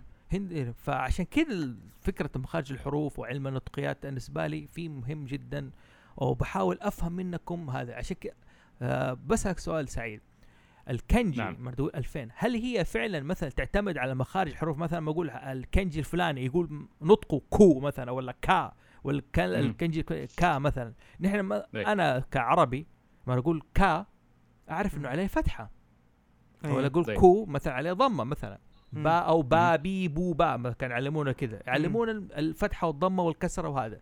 اليابانيه تعتمد على ايش بالضبط؟ لا شوف اليابانيه ما تعتمد على نحن مثلا عندنا التنوين. انت تتكلم عن التنوين زي كذا نحن في اليابانيه مش موجود تنوين. اليابانيه شوف اصلا الكانجي رسم، يعني شوف تذكر بدايه حوارنا رعد قال لك الانسان بدا بالرسم قبل حتى الكتابه. حلو. فالكانجي لما تدرسه حتى كيف يعلمونك اياه عشان يسهلون لك، يرسمون لك الاصل الرسمه هذه شو معناها عرفت. فتلقى ان مثلا كانجي البيت شكله قريب من البيت، كانجي الشجره شكله قريب في الاساس من الشجره. فهي بالاساس هاي هذه طريقتها. نطقها ياتي بالحفظ، عرفت انك تشوف هذا تشوفه وتحفظه، مش انه في طريقه معينه عشان تنطقه. حلو، يعني العربيه ارحم. أنا لا العربيه ارحم من الناحيه هذه، ارحم بألف مره. لا اما الكانجي على فكره ترى انا ما قلت لكم الكانجي ترى اكثر من 40,000 حرف. خلاص يا عمي لا تعقدني، انا اول عرفت انا 2000 وقلت تقول الحين 40,000. ترى اليابانيين كانوا يستخدمون اكثر من 40,000، لكن الامريكان اجبروهم بعد الحرب العالميه الثانيه ينزلونها الى 2000. ليش؟ ايش اسمه، عشان يسهلون حياة البشر يا اخي. 40,000 كانجي من فاضي يحفظها. انا اشوف ان طلاب المدارس يعني كثيرا انا بشوفهم انهم بيخلوهم يحفظوا الحروف الكانجي بحيث انهم يرجعوا يكتبوها 100 مرة 200 مرة زي كده في الدفتر. لازم ترى هم على مدى 12 سنة وهم يتعلمون الكانجي. انا الحين المفترض يعني خلال 3 سنوات اخلص الكانجي و4 سنوات وما اقدر، يعني 2000 شيء مش طبيعي. الحمد لله. لكن اليابانية ما عندهم يعني ان اي اشاره معينه عشان ينطقون شيء معين، لا هو كله حفظ في حفظ. ايش بالابجد هوس حطي كلامون ايش بقى يا رجال ميمي يعني. ايوه صح. تعرف كمان انه في بعض الحروف الكانجي عشان الناس اللي ما تعرف الكانجي يعرفوا كيف ينطقوها، يكتبوا حروف كتانكا فوقها، هذه يسمونها الفوريغانا. بالضبط. ليش هي فوريغانا؟ عشان يفرقانا بين اللي فوقه واللي تحته. هذا من كيسك انت كبيره. اشكرك. طبعا ما ادري كيف التفسير العربي هذا وصلهم هناك. ايوه الله. بس عموما فعلا ترى اصلا وجود الهيراغانا والكاتاكانا كان في الاساس عشان الموضوع هذا. جميل الاساس جداً. يعني طوروا اسلوبهم الخاص على اساس يقدرون يسهلون قراءه الكانجي الصيني في الاساس. طب عندي بس سؤال اخير بسيط. ليه في بعض الكتاب يعني لما الشيء اللي انا مستغربه اليابانيين لما يجي يكتبوا على السطر من اليسار لليمين، لكن لما يكتبوا بالطول من اليمين لليسار. عندك بس ابغى اعرف المعلومه هذه ليش سببها يعني. ما اذكر يعني، يمكن في لها سبب بس انا ما مر علي، لكن اتوقع انها يعني بالطريقه هذه تكتب. طيب. هي بالطريقه هذه من دون اي تفسير. حلو، عشان كذا باخذ هو سؤال. اوكي، في عندك شيء تقوله؟ نحن داخلين على خلاص على اللغات الخيالية؟ لا، باقي آخر حاجة شيء مهم أبغى أسألكم أنتوا الاثنين. هل لما نتعلم لغة معينة أتأثر بثقافة أهلها؟ تغير تركيبتي؟ هل لما أقول مثلا ما أتكلم باللغة الإنجليزية، فوزي غير اللي يتكلم باللغة الإنجليزية غير اللي يتكلم باللغة العربية، سواء أنا فصيح في اللغتين، طريقة تفكيري تختلف، هل بتأثر علي ده الموضوع؟ سعيد تفضل، ايش رايك انت؟ هي فعلا تاثر. هي طبعا الفكره هذه ظريفه، لان انا كنت ابحث الموضوع من فتره، ولاني انا جربت الخطابه باللغه العربيه، جربت الخطابه بالانجليزيه، وجربت باليابانيه السنه هذه اول مره. حلو جميل. وفي كل تجربه طريقه الخطابه تختلف، الشخصيه تختلف، والنبره تختلف. انت بتعتمد على خطابه. حلو، مو كلام. اوكي جميل. عرفت؟ حتى بالكلام، اسلوبك يختلف. أوكي. فمثلا باللغه العربيه تركيزي، هذا اللي لاحظته انا، باللغه العربيه القى ان تركيزي اكثر على اني اعطي خطاب قوي اكثر. حلو. من اي شيء اخر. حلو. بالانجليزي اصير مستفز. اوكي. وصراحه ما ادري شو التفسير، بس يمكن لها سبب معين يعني. بالياباني لا، اصير مؤدب بزياده، لدرجه اني لما البعض شافوا الفيديو مالي ما عرفوني في البدايه، المتعودين علي صوتي عالي. اوكي. فلما شافوا خطابي بالياباني استغربوا. طبعا هي انت لا يعني جزء من ثقافه اللغه دائما يدخل في شخصيتك. واحده من الدراسات الظريفه اللي كنت اقراها اليوم تقول لك ان في يعني باحثه اجرت بحث على يابانيات ساكنات في امريكا، فاعطتهم جمله، قالت لهم الاصدقاء، وبعدين قالت لهم مرة كملوها بالياباني ومرة كملوها بالإنجليزي. فكتبوا بالياباني يساندون بعضهم البعض. الأصدقاء يساندون بعضهم البعض، هذا بالياباني. حلو. لما كتبوا بالإنجليزي الأصدقاء يكونون صريحين مع بعضهم البعض. أوكي. عرفت؟ فيقول لك هذا تأثير ثقافة مثلا الثقافة اليابانية في إنهم يعني أكثر يعتمدون على العمل الجماعي، أو على الأقل هذا اللي فسرته أنا واللي فهمته، فكتبوا يساندون بعضهم البعض. بينما مثلا في أمريكا لا، تعرف الأمريكان أكثر صريحين، أكثر يعطونك في الوجه مباشرة. أعطوك يعطوك يكونون صريحين مع بعضهم البعض، ففي تأثير يبين وياك. جميل جدا. مع ليه رعد ايش رايك انت في ايش؟ بس وش السؤال؟ اوكي السؤال، هل لما نتكلم بلغه اليابانيه تكون شخصيتك، نتكلم باللغه الانجليزيه يا رعد، تكون شخصيتك غير لما نتكلم باللغه العربيه؟ يعني اللغه بتاثر على ثقافتك او طريقه تفكيرك او طريقه القائك بالكلام بسبب اللغه نفسها، او هذا يعتمد على الانسان نفسه؟ لا لا لا ايوه لا لا، اللغه هويه، اللغه هويه، اللغه ثقافه. انت مستحيل تتعلم لغه بدون ما تتشرب شخصيتها وهويتها. اوف عشان أيوة. كذا ايوه نعم نعم. انت الحين خذ مثال، لما تقعد مثلا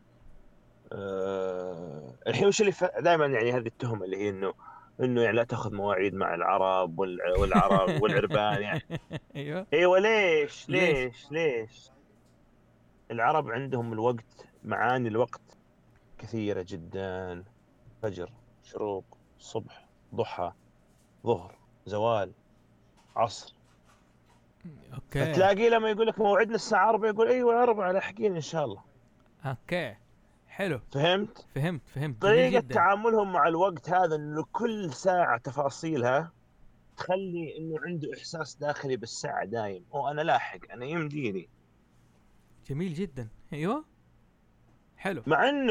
مع انه تصنيف اليوم صبح ومساء، لكن مع ذلك عندهم بالمقابل الانجليزي good afternoon good evening good night، هي الاوقات اليوم كذا. بالتالي تلقى لما يقول لك الساعة 7 انا الساعة 7 لازم اجي.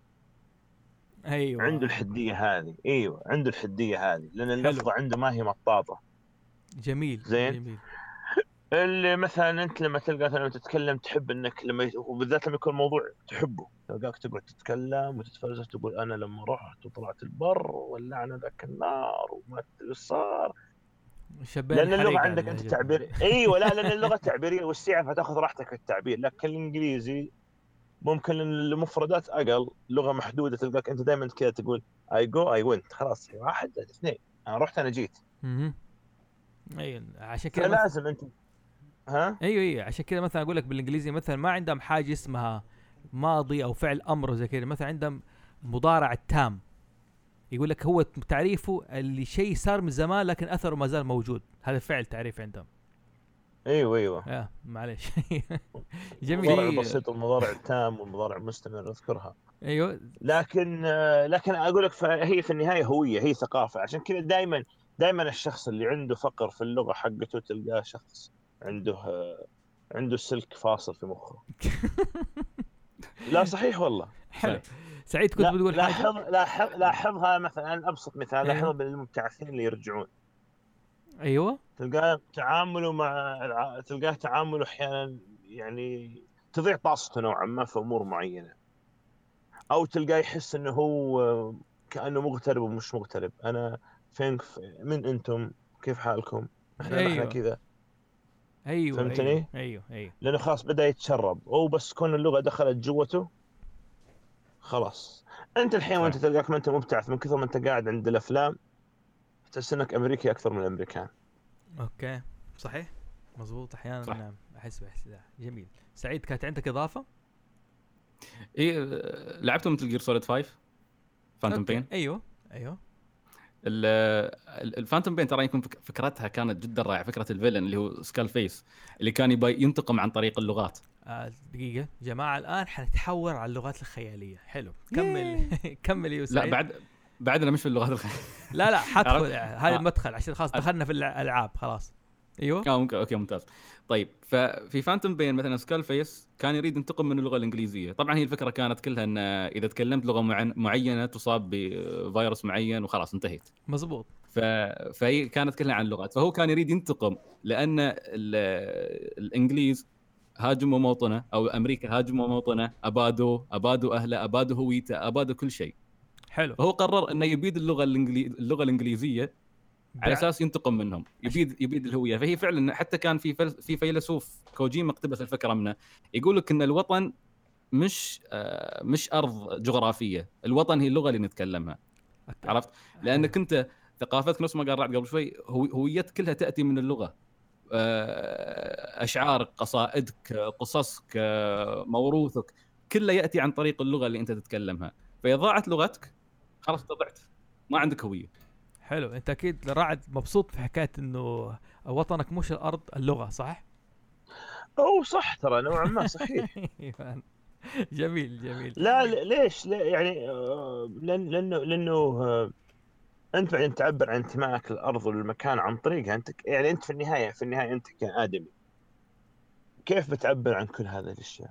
مزبوط صحيح. انا اتفق معك. انا يعني حتى لو انت يعني نقيسها على اللغه العربيه، يعني العرب وقتها في وقت الجاهليه وش يعني اللي ممكن اكثر شيء كانوا يفخرون فيه انه احنا الفصاحه واللغه.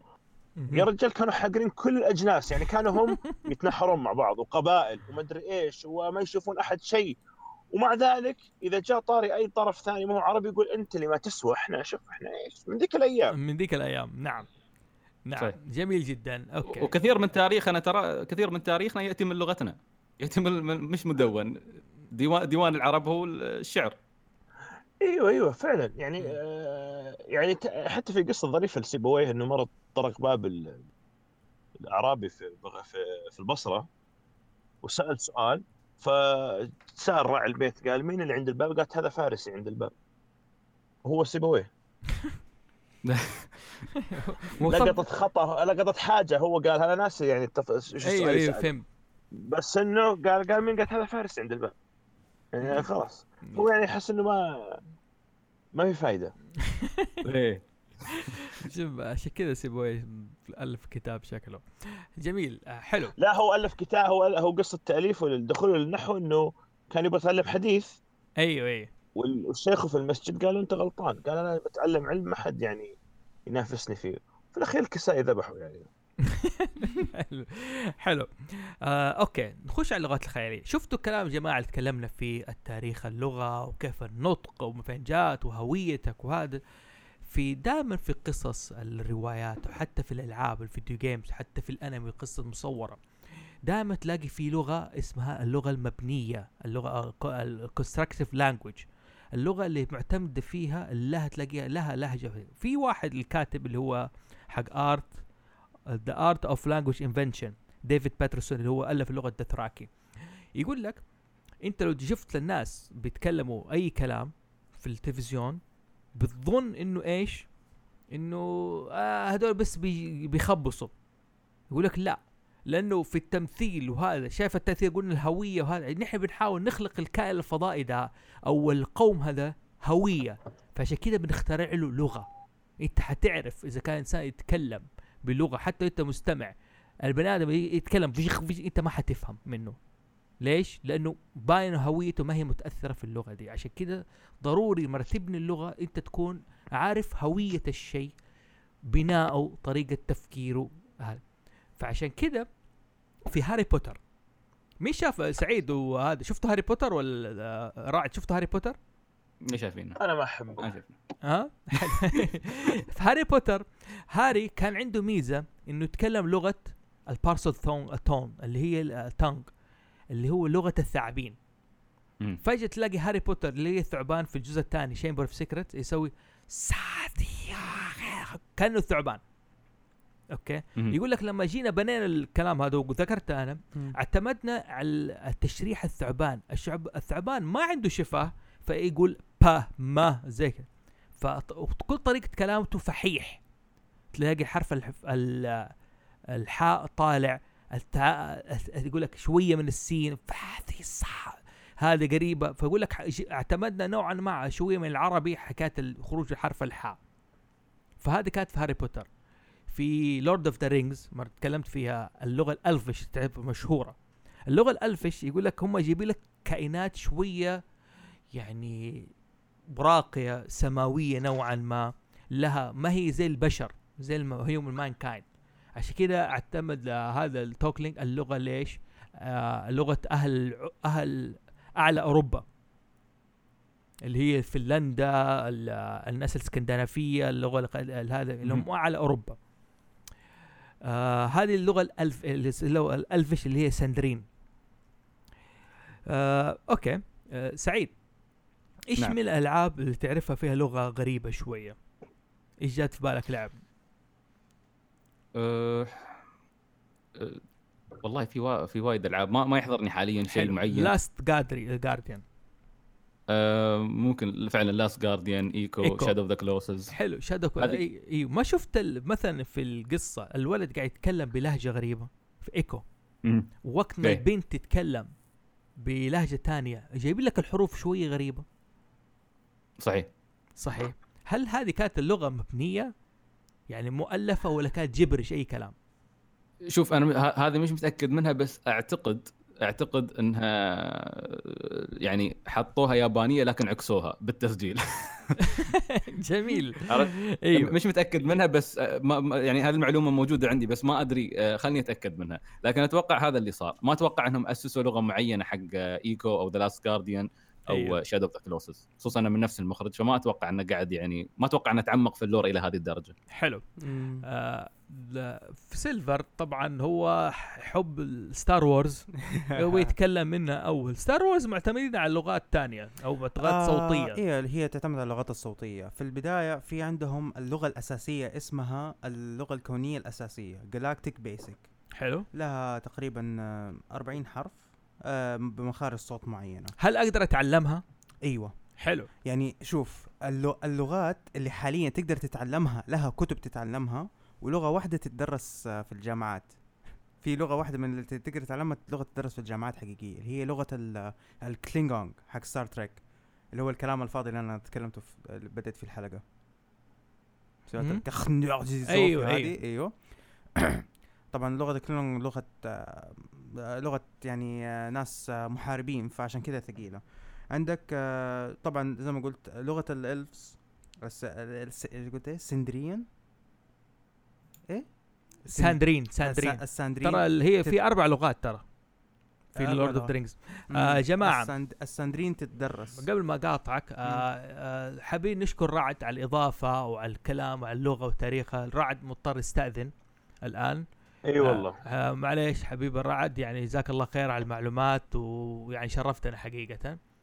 ونعوض هذاك بواحد متكامل يعني من غير ما نستاذن، بس يعني ان شاء الله باذن الله تعالى. حبيبي ظروف بعيد عنك. يلا حبيبي نشوفك على خير. يلا السلام. الله يعطيك العافيه. حياك الله. يعطيك العافيه. حلو. ايوه.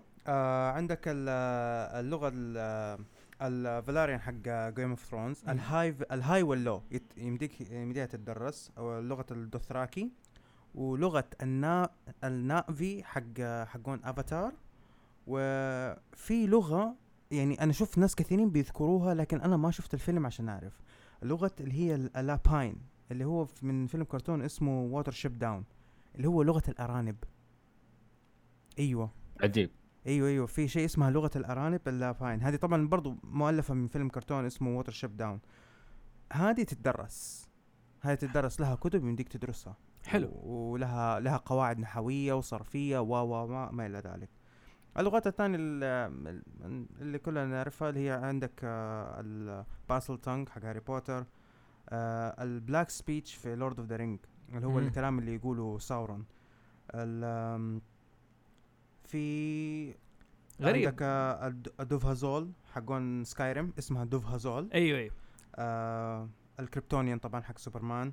لا دقيقة، هنا في حاجة. ايوه قولي. مان اوف ستيل ما هي لغة منطوقة. ايوه مرسومه فقط. يس الفوا لغه مرسومه. انت تشوف فيلم مان اوف ستيل في البدايه وتشوف الكريبتونيانز تلاقي ايش في حروف ورا تحسبوه خربشه. لا هذه لغه مبنيه. أيوة. لكن ليست منطوقه، عشان كده بيقول الاس هذه معناها الامل. ايوه هذه اللي في مان اوف ستيل، بس ايش ما لها نطق. كريبتونيان ما سووا لها، اخترعوا لها كتابه لكن لم تكتب. وفي لغه برضو ايش تقول سعيد؟ ايوه ايش تقول؟ لا انا كنت فكرتك خلصت، انا كنت برجع على نقطه شادو اوف ذا كلوسز عشان تاكدت بس المعلومه. بس كمل. جميل. ممتاز. انا بديك فرصه تدور. ايوه. شو اسمه طبعا كاثولو حبيبك، ريل هيان اسم اللغه حقته، مكتوبه وتقدر تتكلمها. هي ما هي مكتوبه قد ما هي نطقيه، ما شفت انا لها كتابات. ايوه. اللغه حقون المينيونز طبعا حلو. ما نقول خلينا نخش في ايش عشان ما نبغى بس نسردها كده، لا نبغى نفصل شويه فيها. نفصل بالنسبه للتفصيل. انا اقول لك حق ستار وورز، حق ستار وورز هي لغه مكتوبه وتتنطق، لكن كيف ينطقوها هذه تختلف شويه، لها لهجات ما لهجات. لكن المشكله انه في ستار وورز يعني غير الكتب الكتابيه اللي هي اللي يقول لك كيف تتنطق الكلام، ايش اللهجه اللي ينطقوا بيها بتختلف جدا كبير. يعني جابا ذا هات ينطقها، يعني جابا ذا هات اللي هو ذاك البيج بلاب له لغه، هو له لغه هاتسي. ايوه بالضبط. لكن برضه هذه اللغه زي ما تقول لها، يعني زي ما لها اساس للغه اللي هي الكونيه. بس السؤال، هل هي تطورت بعدين ولا كانت من ايام القديمه؟ لا هنا ما ادري.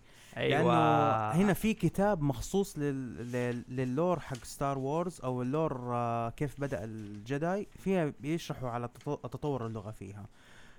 في كثيرين بيقولوا من الناس اللي درسوا اللغه حق ستار وورز يقولوا انهم لا، هم رجعوها للاصول القديمه حقتها، بالذات المخارج الحروف. انا ايش اقول لك حاجه في كتاب The Art of Language Invention. أيوة. بيقول دحين ليه وقت ما تتكلم مع الجابة دهات بيقول أول شيء ياتي ياتي ياتو.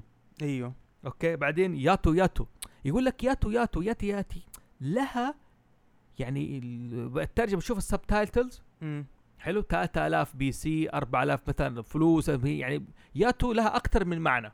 أيوه ياتي بالضبط. أكتر من، بس متى تكون ياتي لها تعني الشيء الفلاني؟ أيوه هنا بأدخل لك على الموضوع. أيوه I am Groot. حلو. I am Groot. هي نفس الفكرة حقة الهاتسي. بالضبط. ليش دحين كل الناس يقول هو بس يقول I am Groot، والسنجاب اللي معاه بس قاعد يعني زي ما تقول يسايره، يعني بياخده على قد عقله. أيوه. إلين ما جاء فيلم أفينجرز الأخير، ولما نتكلم وفهم عليه ثور قال له أنت تفهم جروت؟ قال له أيوه، هذه مادة تدرس عندنا. هذا معناه إنه I am Groot هذه لغة الجروت، هذه لغة مكتوبة. طبعا في فيديوهات كثيرة بتشرح لك الشيء ده، لكن أحسن فيديو أنا شفته شرح لي هي بالضبط، لأنه برضو أخذ الأساس البريك زي ما تقول الأساسيات حق علم اللغويات، اللي هو التلحن، إنك تلحن الكلام يعتمد على حدة الصوت. لما أجي أقول لك أنت ما تحب سبايدر مان، غير لما أجي أقول لك أنت ما تحب سبايدر مان بالضبط. كيف يعتمد على طول الكلمة، يعني لما أقول لك I am Groot غير لما أقول لك I am Groot. يعتمد على النبرة اللي أنت بتقولها، النبرة اللي أنت بتقولها، هل أنا بكلمك فيها بأمرك، ولا يعني بشوفك تحت، ولا أنا برفعك فوق، بطريقة النبرة بالضبط. وعندك آخر شيء اللي هو اسمها التمبر، اللي هي جودة الصوت. أحسن مثال شفته أنا في الفيديو بيقول لك، أنا لما أجي أتكلم مع يعني إيش واحدة من الأصوات السيئة في الأفلام سمعتها حق دمر، لما جيم كاري ما بقول الصوت يعني أيوة زي كده. العب على نفس النوتة، نفس الطول، نفس كل حاجة، لكن بآلة موسيقية ثانية أو شخص ثاني، هيطلع شيء مختلف تماما. هذه هي جودة الصوت.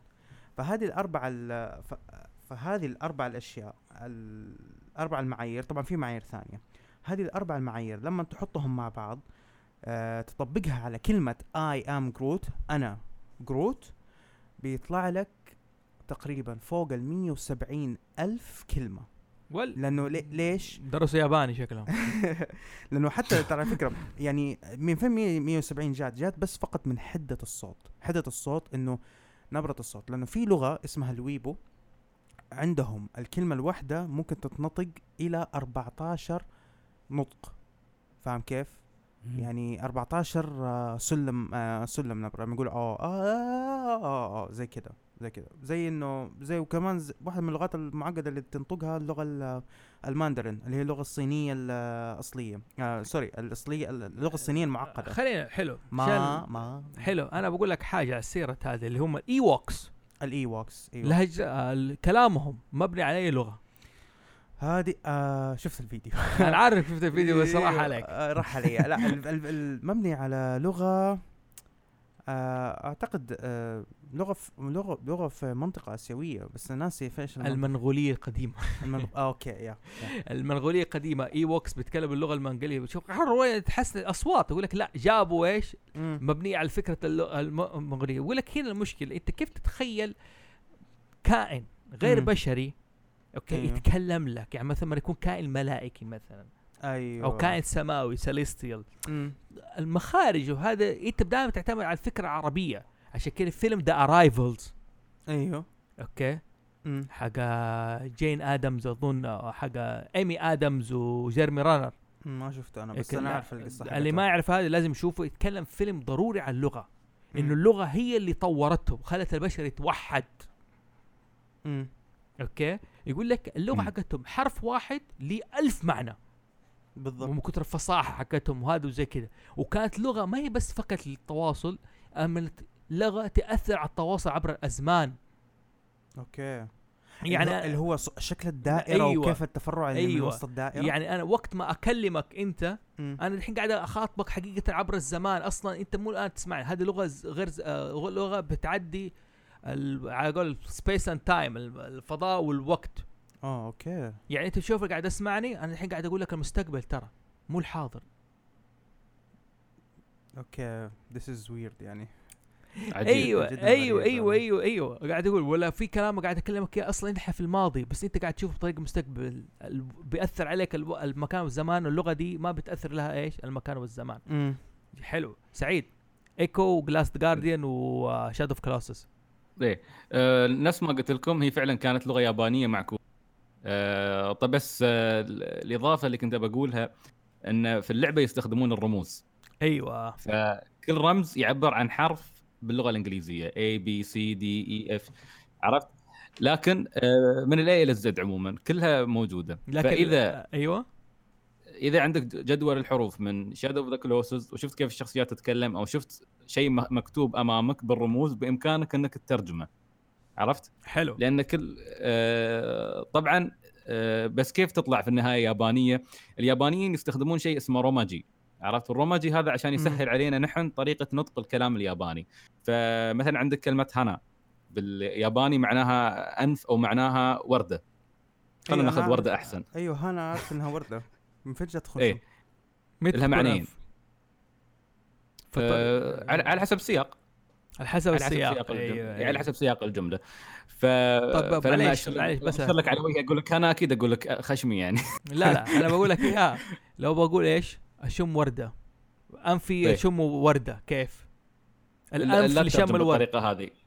الياباني ما يذكر هذا. نحن العرب نعبر بالطريقة هذه. أيوة لكن الياباني بيقول لك مباشرة إن شم الوردة فيعطيك فعل الشم ويعطيك الوردة. ايوه اما نحن العرب بنحب نطولها. ترى عندي كانت وحده من المدرسات اليابانيه قالت انتم العرب تحبون الكلام عرفت. وهي فعليا مش ان نحن نحب الكلام ولكن نحن هاي طريقتنا عرفت. نحن نتكلم ونعبر وناخذ وقت لما نحكي قصه ونطول في الموضوع. فحتى هذه ترى شيء تلاحظ البودكاستات العربيه تلقاها في الاغلب اطول من البودكاستات الاجنبيه عرفت. البودكاستات الغربية لأن نحن ناخذ وقت طويل عشان نعبر عن شيء. جميل طيب حلو.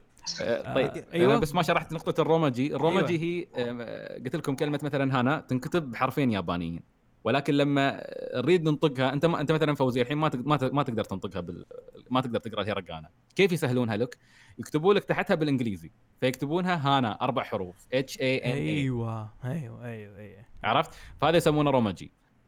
حتى في القاموس العربي الانجليزي يساعدوك يحطوا لك شيء زي كذا عشان تفهم تقراها بالضبط. على فكره انا قاعد اسمع صوت بس ما اعرف شو في حد. هذا فراس.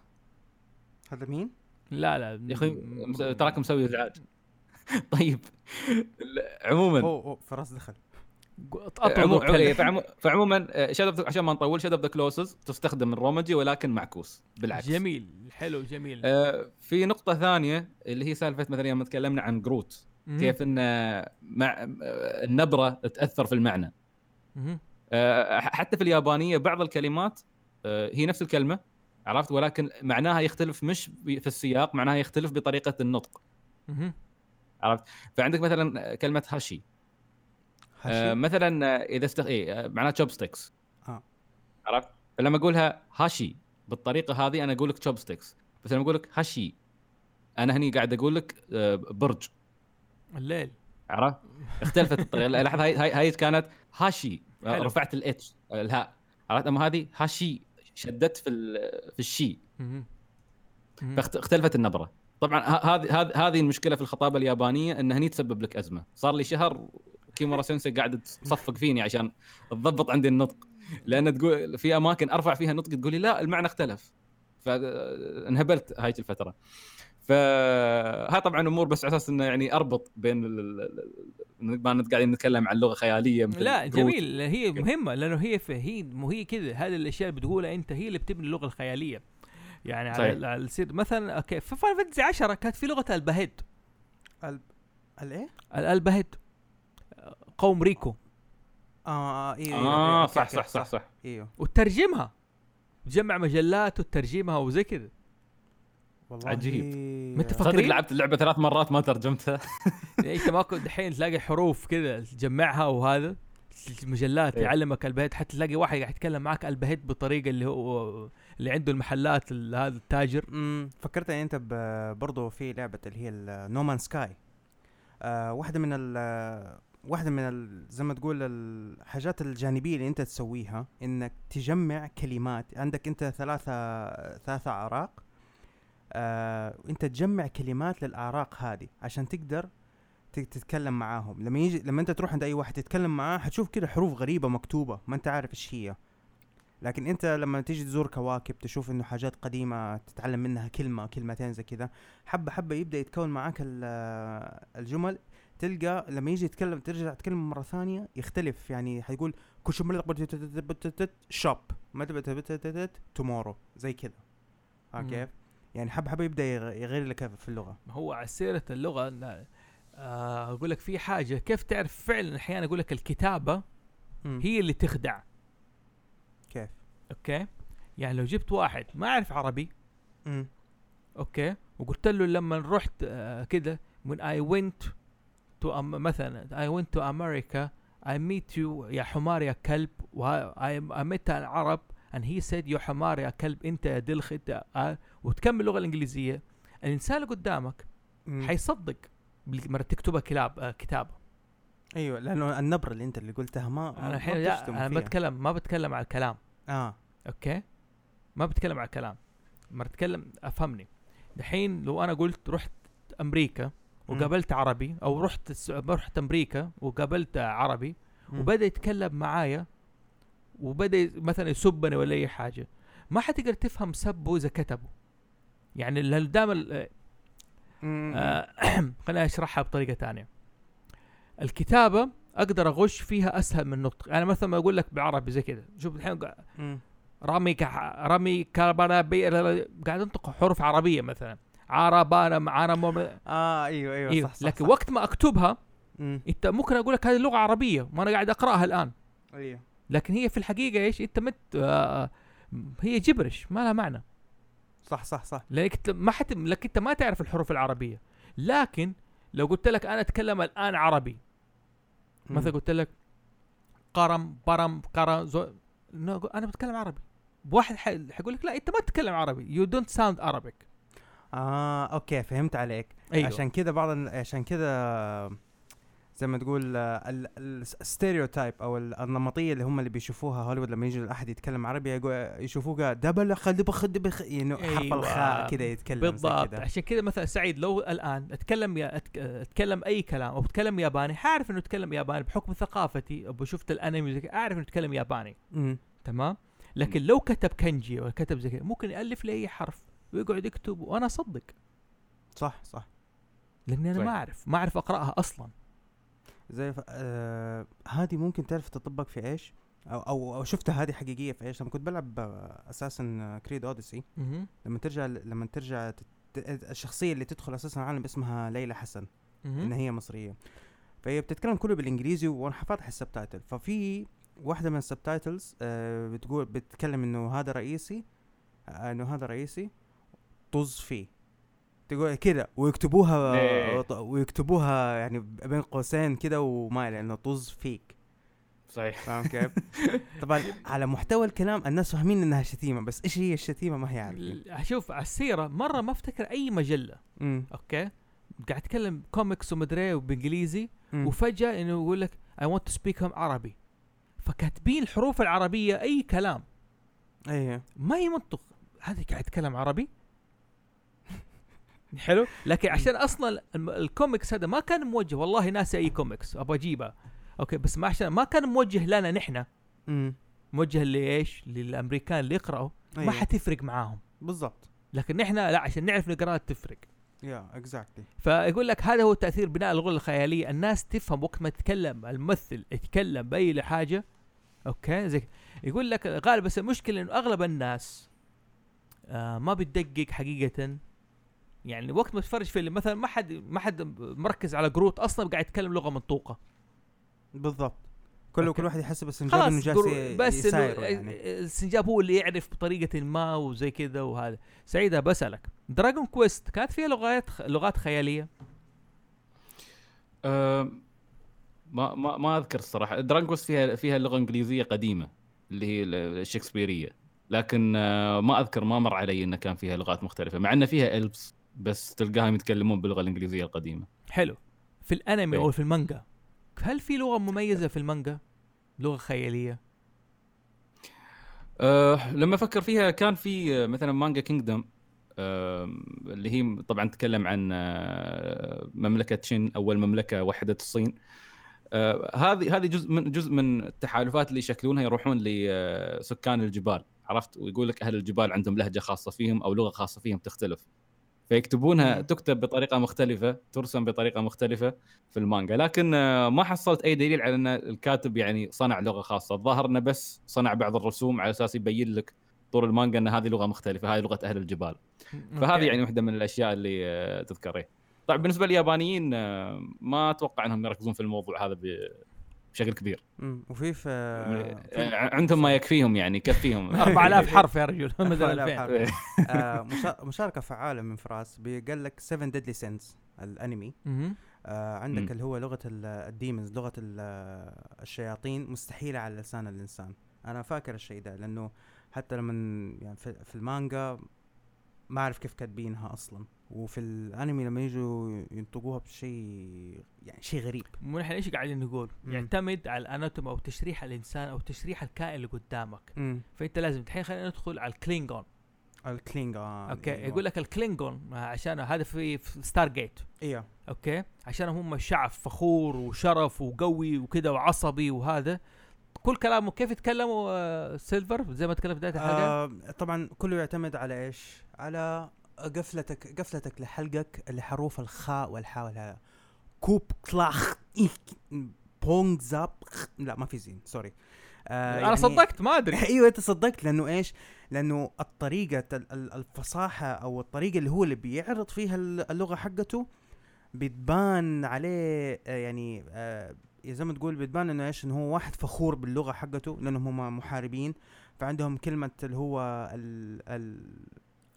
الشرف أيوة. والأمانة وهذه الأشياء دائما تتنطق بحروف قوية، فيها حرف الخاء فيها حرف الهاء، فيها اللي هو الحرف اللي هو زي ايه اللي هو زي ما تقول خاء وشين مع بعض. تعرف لما تقول يعني قول كلمة كيوت بس بشويش كيوت ايه مظبوط، شفت كيف اللي هو الايخ هذه النقطه دائما عنده زي كذا. لا تسالني كيف كيوت لان هذا خرجتها الكيوت. لا انا شفت الفيلم معاك ايه شفته شايف كيف. فهذه هي هذه كذا طريقه نقطهم نطقهم فيها. حتى يعني اللي كاتب اللغه سواها كتاب، والكتاب في بعض الجامعات تدرس اللغه هذه ايوه مزبوط، تتعلم لغه كلينجون تقدر تقدر. فتلقى ناس مثلا لما يروحوا زي الكوميكون وكذا دي الحاجات أيوه. ولا يقولوا عليهم التريكيز اللي هم اللي مجانين ستار تريك، تلقاهم معظمهم يعرفوا يتكلموا كلينجون وتلقاهم يتكلموا مع بعض كلينجون. طيب هل هم يتعلمونها بس على اساس يعني الفاندوم نفسه وعشان يتكلمون مع بعض ويعيشون الجو؟ في ناس عشان الفاندوم، ولا في الاستخدامات يعني موجوده اليوم؟ والله شوف في ناس بيستخدموا، شوف استخدامات طالما ان هي لغه تدرس فاكيد لها استخداماتها، بس حيكون استخداماتها جدا محدوده كلغه يعني كلغه مؤلفه، كلغه خياليه مؤلفه يعني في الاخير ما حيستخدمها الا والله عشان عشان تستثمر او انك تعطي للعالم حق ستار تريك. شايف كيف يعني؟ مثلا هي مو بعيدة حبا في العالم يعني، أي حبا في العالم يعني مو بعيدة مثلا إنه الحين آخر شيء ستار تريك ديسكفري اللي على نتفليكس، مو بعيدة إنه يجي يقولوا للممثلين أباك تتعلم لغة هذا قبل ما تجيني، ما حيفضل يقرأ له من هذا كوخ ناخ بوش بيس ما لا لا لازم ما يتهجاها، لا روح اتعلم اللغة وتعلي. شوف ما استبعد الشيء ده أبدا. هو طبعا من الفيديو اللي شفناه كلنا أتوقع نعرف ان الموضوع في الافلام والمسلسلات لا الموضوع جاد جدا ويتعلمونها فعلا يعني. حتى يقول لك مثلا دينيرس مثلا في جيم أوف ثرونز لما تعلم لغه الدوثراكي في البدايه يخلوها تتعلمها بطريقه تبينها توها يعني قاعده مش قاعده تتكلم بطلاقه، اي مش قاعده تتكلم بطلاقه، ولكن بعد كم حلقه او عفوا بعد كم سيزن تلقاها تخطب فيهم بقوه فلهجتها صارت متمكنه اكثر، وهذا شيء متعمد حلو. مو هنا نرجع للاب الروحي لحكايه بناء اللغات الخياليه هو لورد أوف ذا رينجز. ايوه تولكين انا استغربت ان تولكين اصلا لغوي، لا ايوه لغه عالم اللغويات يعني هو يعني كان هو لغوي فاهم كيف على قول الاستاذ ما كنت اقول اللغوي كان يضربني يقول لك والله كان يقول لي انا كنت اقول اللغويين كان يضربني يقول لي اللغويين يقول لي لغوي لغه مو لغو. شوف الفرق يعني من اللغو واللغويين وهذا. فكان مهتم بحكايه اللغه وتاثيرها يعني كلمه هوبيت من هو اللي طلعها، الف جايبها من الالماني كان متاثر بحكايته. تكلمنا في حكايه براذر جريم سعيد اذا ما سمعت حلقه براذر جريم ححرق لك الان واقول لك حاجه ضروري. براذر جريمر سووا الحكاية الشعبية جمعوها زي كذا، قلنا إيش هدفهم؟ توحيد الشعب الجرماني وتوحيد قوته وإن هو الشعب أصلا مناضل وقوي أيوه وعنده لغة تجمعهم بالضبط. عشان كده كلام الأصول النازية كانت من هناك فعلا أنت عارف براذر جريمز هم اللي ألفوا قصص سندريلا، ريبانزل، ذات الرداء الأحمر. اوكي كان هدفها يسووا كتاب شعبي الناس كلها تتفق عليه، كلها ايش يقدر يتكلم من خلاله. جميل فعشان كده كان لورد اوف ذا رينجز مهتم، التولكين كان مهتم جدا بحكايه اللغه، عشان كده اخترع لغه منطوقه كتابه ونطقا ايوه بتعتمد على مخارج الحروف وهذا وزي كده. عشان فالكل بعد كده صار ماخذ الموضوع بشكل جاد يبدا يخترع لك لغه زي كده. وكان حتى في بعضهم في نفس الوقت يقول لك اذا رحت مكان يعني الناس بتلعب يقول لك ضروري تقول انه في شيء اسمه لغه ميته ما حد ينطقها او ما حد يعرفها، ما في غير فلان والفلان هم يعرفوا ينطقوها.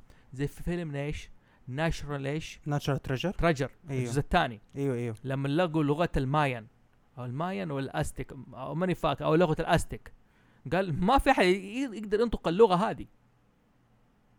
فراح لأم نيكولاس كيج ذاك الوقت وهي اللي تعرف إيش معناها، إيش تعرف الرمز ده يدل على كم معنى. وضروري جدا حكاية الترجمة وهذا كيف الناس قدرت تفهم الرموز الفرعونية غير ما بدأت تتعلم إيش معنى الكلمة دي وإيش معناها وإيش دلالتها وإلى آخره زي كده. أنا ما أعرف من الفرعونية إلا صورة البومة هذه حرف الإم عشان حرفي أنا يعني بومة سبحان الله هو معتمد على أيوه على فكرة هاي على سالفة إن في شخص واحد يعرف اللغة وهذا طبعا دائما تعطي عنصر مميز للشخصية في القصة. عندك مثلا داخل ون بيس موجود عندك روبن عرفت في طاقم لوفي. روبن ترى ميزتها أصلا في القصة أنها هي الناجية الوحيدة من جزيرة اسمها أوهارا، والجزيرة هذه عندهم القدرة على أنهم يقرون في قطع في عالم ون بيس اللي يسمونها البونيغليفس، وهي اللي مسجل مدون فيها تاريخ العالم القديم اللي حكومة العالم أخفته ما تريد أي حد يعرفه، وعشان هالسبب أبادت هذاك الشعب، أبادت سكان الجزيرة، والناجية الوحيدة روبن ومطلوبة للعدالة فقط لهذا السبب. شايف يعني هذه أهمية إيش إنه كنت لازم تبني حقيقة يا جماعة. في كتاب اسمه The Art of Language Invention ديفيد بيترسون، هذا اللي اخترع لغة الدوثراكي، شرح كتاب مهم جدا، عنده كتاب بيتكلم عن الموضوع ده، بيقول كيف حكايه بناء اللغه وايش يعني كونجلينج، ايش يعني ديد لانجويج، ايش يعني اللغه الطبيعيه. اللغه الطبيعيه يقول لك ايش هي؟ الاشخاص اللي تعلموها ايش من عن طريق امهم وابوهم، انت مثلا بنتي تعلمت كيف تتكلم قبل ما تعرف كيف تكتب. صح. معظم الاطفال زي كده. هذه اللغات الطبيعيه. اوكي. اللغه المكتسبه. اي مكتسبه. اللغات البنائيه لا، تتكلم كتابتها قبل ما تعرف نطقها او تتعلم حروفها قبل ما تتعلم زي كده. سؤال يعني مثلا سعيد، انت ما تعلمت الحروف اول قبل ما تتكلم بالياباني؟ ولا علمك الكلام اول؟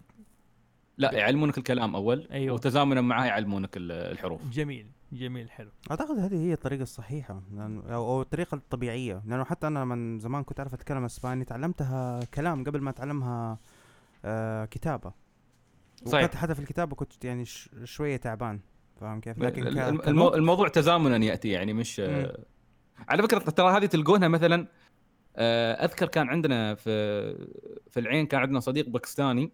ايوه. يتكلم اللغه العربيه، عرفت، الفصحى او العاميه، لكن ما يعرف يكتبها، عرفت، اكتسابها اكتساب من وجوده معانا، عرفت، ممكن شو اسمه يعني حتى مثلا من القرآن وهذا، لكن هو يقول لنا يعني اكتسبها من اختلاطه بالناس. لا، عرفت، سبحان الله. كمل سوري، بس اقول لك يعني انه ما ركز على جانب الكتابه ابدا، فيقول ما اكتب لكن اعرف اتكلم. انا بقول لك انه يعني سبحان الله، الناس برضو اللي بيتعلموا، اللي يبغوا يتعلموا عربي وزي كذا، طبعا نفس الشيء نفس الطريقه، لكن سبحان الله قراءه القران بيكون سهله عليهم جدا.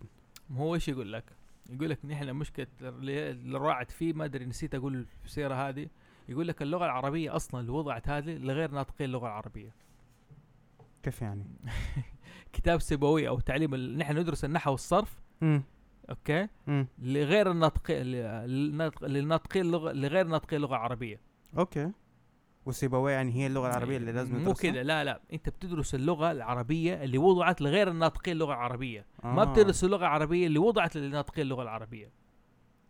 طيب وفين ندرسها هذه؟ ما في، يقول لك ما في. انا كان ابو رعد كان موجود، كان يجادلني فيها يعني، بس لا، اقول لك فعلا انت شكل انت لغتك اكتسبتها مكتسبه، ما بتتعلم اللغه. انت بتتعلم اللغه كانك واحد غريب عليها ما تعرفها. اوكي حلو. ما بتتعلمها، انت اصلا واحد ناطقها. يقولك في فرق بين تتعلم لغه انت تنطقها ولغه انت لا تنطقها، طريقه تدريسك تختلف. اوكي. يعني مثلا انا اعمل حساب سعيد مثلا ما يعرف اللغه اليابانيه، فدرس اللغه اليابانيه بالطريقه اللي تناسبه، اعتبره انه غير ناطق، لكن في نفس الوقت ما اقدر ادرس اليابانيه نفس الطيب. بس هيك سؤال سعيد، اذا كان عندك فضول، عندك معرفه هذا الشيء، هل وقت ما تدرس اللغة اليابانية زي ما اليابانيين يدرسوها، ولا بيدرسوك بطريقة تناسب بحيث انك تدخيل على اللغة اليابانية؟ شوف، هذا مش متأكد منها، لكن اتوقع نحن طبعا ندرس بطريقة مختلفة. حلو. عرفت يعني مثلا كيف اقول لك، اليابانيين ياخذونها لانها لغتهم، فيدرسونها بطريقة اخف، اول شيء على مدى 12 سنة، عرفت، على راحتهم. اما نحن نحتاج سيستم مختلف، لان بالضبط. نحن يعني مثلا شوف الانجليزية، كلنا نعرف هذاك الشخص اللي راح لندن او امريكا سنه ورجع يتكلم انجليزي، عرفت. ايوه. لان ببساطه تقدر تتعلمها، في اشياء متشابهه بينه وبينهم، عندهم ابجديه، لكن اليابانيه تحتاج نظام لغير ناطقين باللغه اليابانيه. يعني حتى اليابانيين في المعاهد مثلا صاروا يستخدمون امثله يعني من الثقافه العربيه نفسها، مثلا الكلاس اللي فيه طلاب عرب اكثر شيء، فصاروا يستخدمون امثله، يقول لك احمد، وعادي يقول لك مثلا ممكن تلقى فوزي وتلقى سعيد، عرفت. أيوة. يستخدمونها في الأمثلة على أساس يسهلون عليك ويخففون عليك شوي ثقلها، فتختلف يعني. لكن نحن في العربية بتدرس زي ما أحد أول مرة بتعلم اللغة العربية. كيف؟ نحن طريقة تدريسنا زي اللي أول مرة ما يعرف ينطق اللغة العربية، طريقة تدريسنا واحدة، كلهم بيعلموهم اي او بابي بوبا. اتوقع شوف، هي في كل الاحوال في تشابه في الطريقتين، لكن المده تختلف. اي طبعا، التقديم الايه طبعا. فهذه الفكره ايش الله اذكر بالخير ايس، عشان دحين هو بياخذ الايلتس والتوفل اساسا. هذا الاختبار، هذه ايش اسمه الاكرونيم حقها، او انه اختصار لايش؟ التوفل اختصار ل TOEFL، اللي هو Test of English as a foreign language، اختبار اللغة الإنجليزية كلغة أجنبية. والآيلتس اللي هو إيش اسمه اختبار نظام اللغة الإنجليزية العالمية. إنهم مو قصدوا إن هذه مو اللغة الإنجليزية اللي تدرس للناس اللي ينطقوا اللغة، لا، هذه الإنجليزية العالمية اللي كل الناس عارفينها. حلو. سعيد، مانجا برزيرك. ايوه، هل عندك فكره عنها او خبير في برزيرك ولا؟ والله انا قرات من برزيرك اركين تقريبا، فواصل 3/4. شفت المارك هذه اللي موجوده على قفا؟ نعم، على ايه، على قتس. هذه باي لغه مكتوبه؟ ما اعرف. طيب، جميل جدا. ولا انا ما اعرف، بس هي في حرف في حرف ستار وورز نفس الشكل. انا لا افتكرت لعبه بلاد بورن. اوكي، كارل رونز بيقول لك انسان هذا اللي سوى كارل رونز سميث، انت في شيء اسمه رونز تقويك. ايوه، اوكي، يلعب بلاد بورن يعرف شيء كارل سميث رونز. قدر يفهم لغه الجريت وانز، حلو، عشان كده صاغة على شكل رونز، على شكل أحجار مشخبطة. الشخبوطة دي تبع اللغة الجريت ون مع الفلاني، الرمز الفلاني تبع الجريت ون فلاني، بيقول معناه زيد دم، زيد أي حاجة. فبيقول هو قدر يفهم الجريت ونز وقدر يترجم لغتهم وكتبها كتابة على الرونز هذه. أوكي، هذه في لاتبورن. عشان كده هانترز مارك حقتك تعتبر المول بريزنس، وهي هانتر ماركس لو شفتها ماخوذه من برزيرك. ميزاكي اصلا ذكرناه اكثر مره، متاثر ببرزيرك. ايوه طبعا، في يعني صحيح. مره متاثر ببرزيرك، فهذه احد اللغات اللي فيها خياليه. فاحيانا عندك احمد المايك حقه شغال؟ ايه شغال.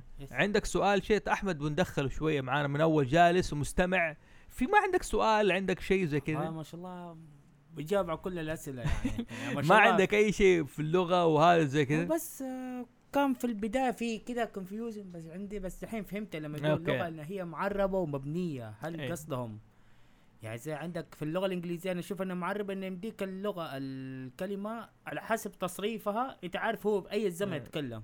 هو المعربه يعني زي ما قال رعد، المبنيه هي كذا يعني هو لما قال ذهب كذا قال ذهب.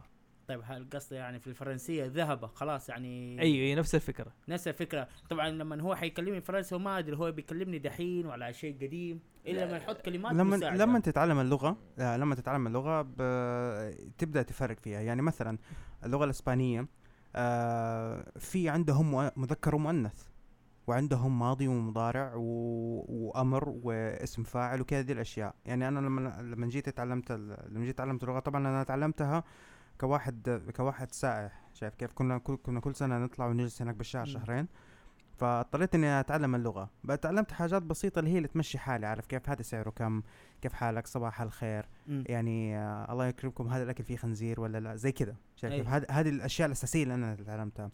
لكن قدام اتعلمت انه عندهم هناك مذكر ومؤنث، وتقريبا شبيهه باللغه العربيه في هذه. يعني مثلا تقول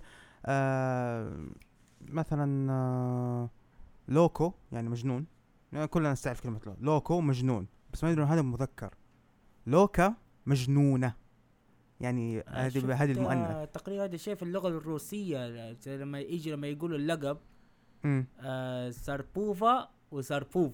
طيب زي يقول لك زي في اللغة الأردية لارجا.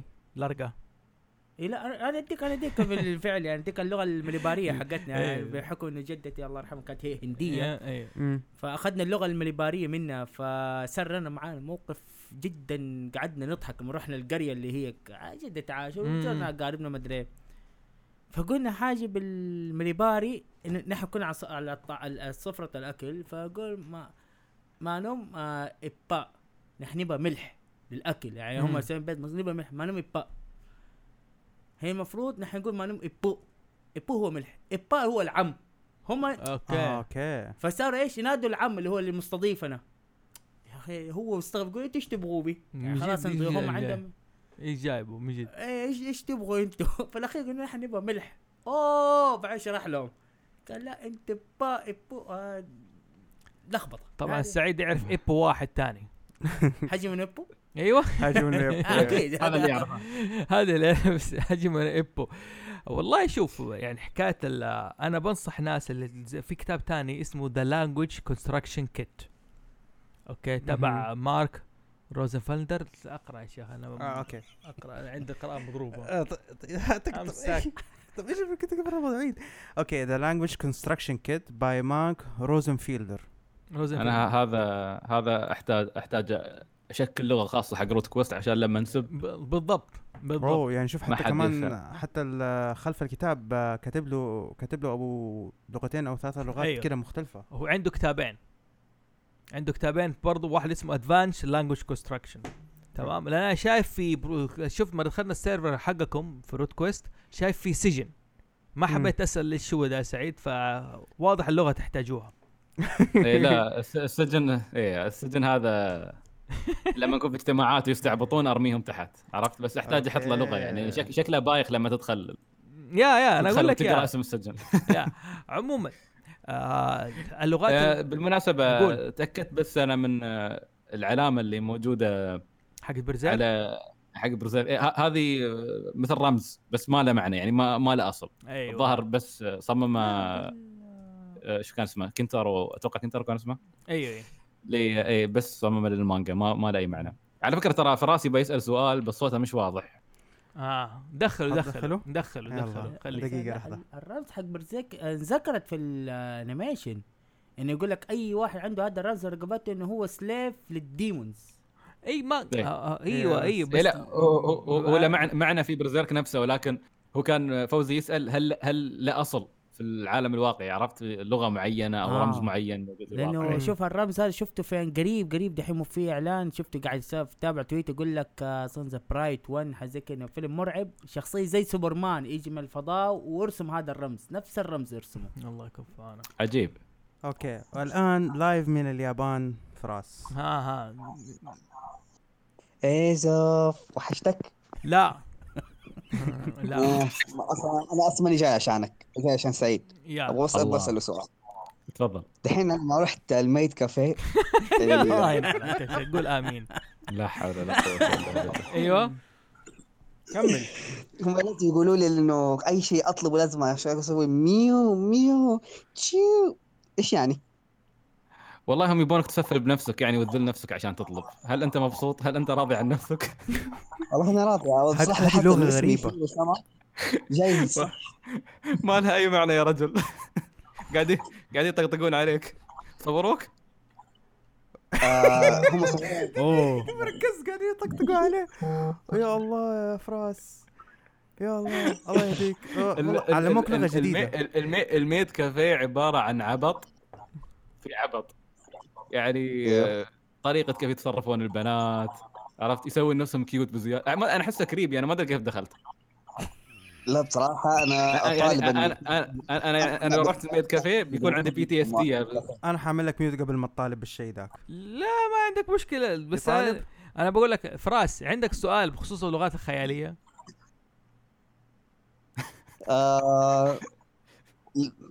الحكم اني دخلت كذا اصلا في النص وانا اوريدي في مكان ما في لغات، في لغه انا ماني عارفها. فالله كريم حسوي لك ميوت. باي بس ان شاء الله يرد. باي ما علينا. شوفوا حكايه اللغات فعلا الغرب مهتم فيها اكثر من ايش من الشرق. ايوه عشان على قولها الشرق شوف التاثير، يعني عشان واحد يسال ليش الياباني مثلا في رواياته ما عندهم لغه خياليه، ممكن يكون عندهم ما نعرف. اوكي بس ليش في الغرب مشهوره تقريبا على قول الانجليزيه عندهم كم 24 حرف، ما 23 حرف تتعلم خلاص. 24 حرف، واللغه العربيه 28 حرف. تمام. اما اليابانيين 2000 حرف. تكنيكلي هي ما هي حروف، هي رسمات. فعلا هي رسمات تعبر عن مقاطع صوتيه. بالضبط. انا فاكر انا بس كانجي واحد اللي حافظه اللي هو ايش وقف ستوب. ليش مثلوها انه شرطي واقف بيمد يده بيقول احد وقف ووراه طفل، فوراه طفل، فايش انه ترسم خط تحت، خط طويل وخط قصير، والخط الطويل تمد له عمود كده كانه شكل شرطي واقف بيمد يده ووراه طفل، يعني وقف في ورايا طفل. هذا معناها ايش الكلمه دي؟ ستوب، وقف، قف. اوكي الله يوفقكم. والله في جيم أوف ثرونز في لغتين معروفه او ثلاث لغات. اللي هي الدوثراكي ايوه والفاليريان او هاي فاليريان. نسيت اللغه الثالثه بس الهاي فاليريان قريبه من ايش؟ من الروسيه والسواحليه. ايوه يس اوكي.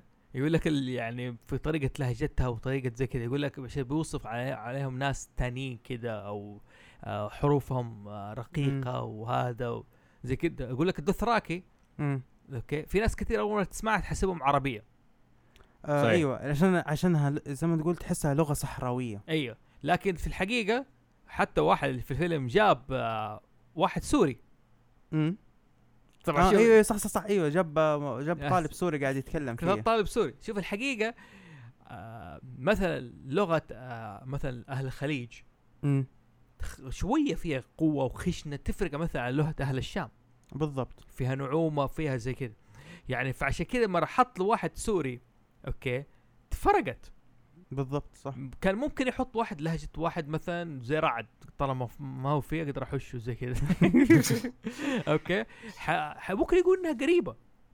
صحيح تمام. بس حتى في الشام بيفرق يعني يعني اللهجة اللبنانية تفرق عن اللهجة الأردنية. شايف كيف اللهجة الأردنية ممكن لهجة يعني من اللهجات الشامية لكن اللي زي ما تقول الثقيلة الصحراوية. حتى في الإنجليزية لهجة أقرب للخليج. أيه من هم؟ الأردنية. أيوه. اللهجة الأردنية. أيوه. الأمريكان نفسهم من الإنجليز لها لغة أهل الجنوب لهجة أهل الجنوب تختلف عن لهجة أهل الشمال اللي هم اليانكي وال الساذرن الساذرن أهل الجنوب. أوكي وتكساسن تفرق لهجتهم عن أيوه. أهل الجنوب بصفة عامة. التكساس لها لهجة.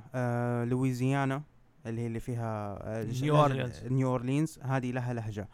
حقون فلوريدا وحقون فلوريدا لهجتهم او طريقه نطقهم للكلام الانجليزي قريب من الكيوبي واللاتيني. بالضبط. ونفس الشيء عندك في لوس انجلوس جنوب لوس انجلوس قريبه للمكسيكي.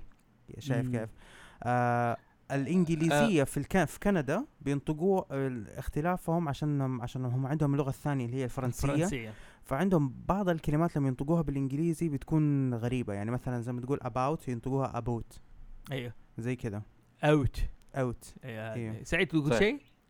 الايرلنديين ترى عندهم اللغه الغاليه قالك. ايوه هذه اللغه هم معروفين فيها خاصه فيهم عرفت.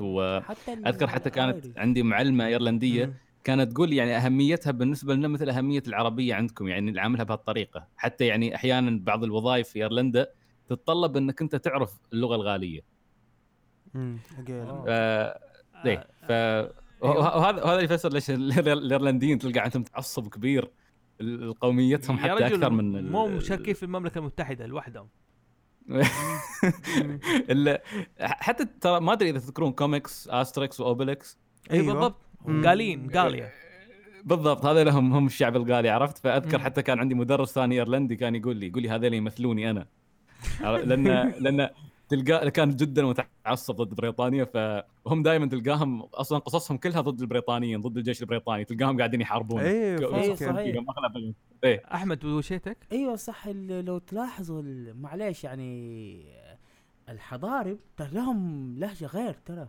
لا انا حصت هذه كان واحد صاحبي الله يذكره بالخير بعظيم اتكلم معانا هو ولد من جده وكله اتكلم معايا شيء اتكلم مع اخوانه شيء تاني اقول تعال انت ايش قاعد تتكلم قاعد تتكلم حضرمي قلت له من جده قال لي والله نحن عندنا ممنوع بين بشكه الحضرمي ممنوع نتكلم لهجه جده. حلو غريبه شويه حتى يعني. مثلا في المغرب المازيغيه هالشيء تاني لها الفكره يا جماعه من انك انت تبني لغات الخياليه وهي موجوده بكثره تمام غير اللي حصرناه نحن.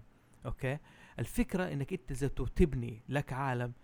الكلام اللي قلناه اليوم كله في علم اللغات ليه تاثير وليه ما تعرف مخارج الحروف. العلم اللغه مو بس النحو والصرف في علم النطق علم تاريخ اللغه تفرعها اللغه ترجع من فين ترجع وزي كده. فانها انت تقدر تسوي لك اللغه حتى ما تصمم تالف روايه يقولنا فانتازيا. اذا رحنا مثلا قريه معزوله الناس ما حد يعرف لهجتهم تمام. اديكم مثال مره واحد قال لغتهم تنبع من كل اصول اللغه. فيلم اطلانتس حق ديزني. ايوه فيلم اطلانتس حق ديزني حتلاقي انه في اللغه حقت اطلانتس تقدر تتعلمها مكتوبه ومقوه. ايوه تقدر تتعلمها حق ديزني هذه تقدر تتعلمها وهذا فهم يقول لك هذه أصولها وهذه تعرفها. فهذه الأفكار كلام قلنا حيساعدك كثير إنك أنت تأثر زي ما قلنا اللغة برضو بتأثر على الثقافة. أوكي على قول واحد يتكلم كلينجون نعرف إنه إيش دافور ولا جيك ولا عنده عالم تاني ويحب ستار وورز ولا يحب ستار تريك. ولا واحد يتكلم إي ووكس على قول والله شوف أنا ما عمري شفت أحد يتكلم إي ووك لأنه ما هي كونستركتد. إيه ما هي كونستركتد. الوكي اللي هم لغة الكاشيك اللي هم الكوكب اللي جاء منه الوكي شباكة اللي جاء منه شباكة اسمها كاشيك فهي اسمها اللغة الكاشيكية. هذه من اللغات اللي ايش اللي برضو تعتمد على الحل. نسيت كمان الحاجة على سيرة في ستار وورز يعني على سيرة كيف اللغات يقول لك لازم مريت تسوي لغة لأي أحد لازم تعرف هو كيف يتكلم وطريقة لغته. مرة هذا بي بي 8 ومين الثاني ار2 دي 2 اليين كيف حيتكلم كل كلامه صفير ما ادري كيف الطريقه التصويت حقته يا ايوه زي هذا الصوت اللي سمعته قبل شويه زي صوت الكمبيوتر ما يقدر يديك اللغه يديك حاجه معينه كلها صوتيات. انا انصحكم بفيلم ذا ارايفلز ستار وورز لورد اوف ذا رينجز جيم اوف ثرونز بصفه عامه اللهم وبرضو قصص كاثولو اللي حقت اتش بي لاف كرافت بيكتب فيها اللغه هذا اللغه شيطانيه يا شيخ ما نبغى نخوف الناس. اتش بي لاف كرافت انسان عالم حزي قاعد العب لعبه لا خلونا نستدعي شياطين يا رجال. انا قاعد العب لعبه كولف كاثولو كولف كاثولو ايوه جننك بعدين اشرح لكم على اللعبة. عموما نحن كده خلصنا طيب. 5 ساعات عندك شيء سعيد قول انت بتختم روح بس قول ايش عندك. ايوه شوف في نقطه معينه طبعا اللغات عموما موضوع مثير للاهتمام مثل ما شفتوا نحن ماسكين نفسنا اصلا يعني كمستمعين تلاحظونا نتفرع ونرجع نمسك نفسنا لان الموضوع جدا جدا مثير للاهتمام وممتع. انا عندي اهتمام كبير فيه فاشكركم انكم اعطيتوني فرصه اني ابحث اصلا ادخل في مواضيع ما كنت متصور اني بوصل لها. بس من الاشياء اللي كانت دائما تحيرني اللي هي تعرفون ان في كلمات عربيه موجوده في عده لغات اخرى منها اللغات اللي تفرعت مثلا من اصل لاتيني فالاسبانيه تحصل فيها من العربي الايطاليه والانجليزي تحصل فيها من العربي السواحلي تحصل فيها من العربي كثير لغات تحصل فيها جاي من العربي.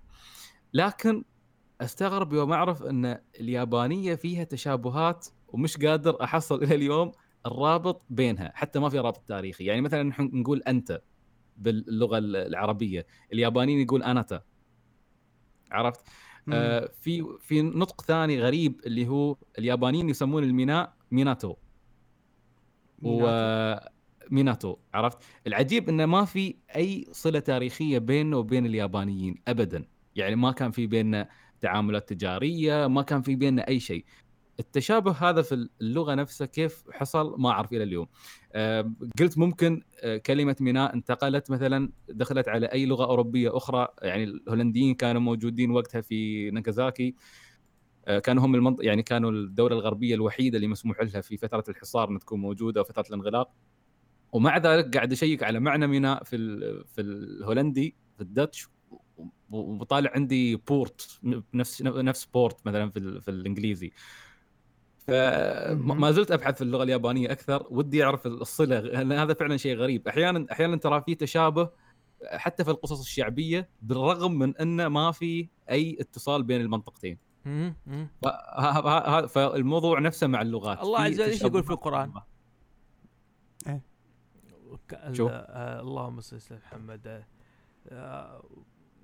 وكانت الناس وجعلناكم شعوبا وقبائل لتعارفوا لا وكانت الناس أمة واحدة. دقيقة خليني أطلع الآية. أوكي أفهم عليك. شوف هو طبعا ما أدري طبعا هذا الموضوع عميق جدا لو نبحث فيه لكن أيوة شوف الآية إيش بيقول معليش بس أقرأ آية كانوا الناس أمة واحدة فبعث الله نبيين بشيرين ومنذرين وانزل معهم الكتاب بالحق ليحكم بين الناس فيما اختلفوا فيه إنه كان الناس أمة واحدة يعني الناس كلها في النهاية يعني كلنا الآدم صحيح كل الآدم. قيل إنه آدم يعني يتكلم، كان يتكلم لغة عربية أو العنصريين نحن العرب يا أخي. والله فعلا. أوكي. بس تعرف. أيوة. حبيت إن نختم الحلقة، لأن الحلقة أيوة. هاي ما تنختم ب، نبى نختمها خلها نهاية مفتوحة، نختمها بسؤال. أيوة. عرفت؟ خل المتابعين يستمتعون يبحثون بنفسهم. فهذا أنا طرحت هذا الموضوع كتساؤل، عرفت؟ هذا تساؤل موجود عندي وشارككم إياه. هات هو سؤال، هو اللي شرحه، هو اللي شرحه انه كيف الكلمات بعضها زي ما اقول لك مينا هناك ميناتو مثلا في الهاد اسبانيه، وفي بعض الكلمات العربيه باسبانيه، او كيف وصلت مثلا البرتو بورت، انه في ايش الترابط في النهايه، او بعض المعاني، بعض الامثال كالطيور عشقالة تقع لها مثال برضو بالانجليزي قريب مشابه به. اي صح. بس انا اقصد لك ان نحن بيننا وبين الغرب في احتكاك، ايوه عرفت، ففي تفسير، لكن بينه وبين اليابانية ما كان في احتكاك ابدا. فايش السر؟ ايش السر بالضبط؟ بالضبط شو اللي وصل، شو اللي وصل الكلمات هذه هناك؟ هذا نسأل الناس، هم يخليهم يفكروا فيه. نقول الله يوفقكم ويسعدكم. كان معاكم فوزي محسوب من هاوس زوفي، سلفر ماسك انا معاكم حبايبكم، وسعيد من رود كويست وتك اللي كم دخل معانا، ورعد الجابر من تويتر صديق لنا، وفراس مبرش عليه. نشوفكم على خير. اذا عندكم اي سؤال حطوه، يا اهلا وسهلا، نتشرف بكم ونشوفكم على خير. السلام عليكم، الى اللقاء.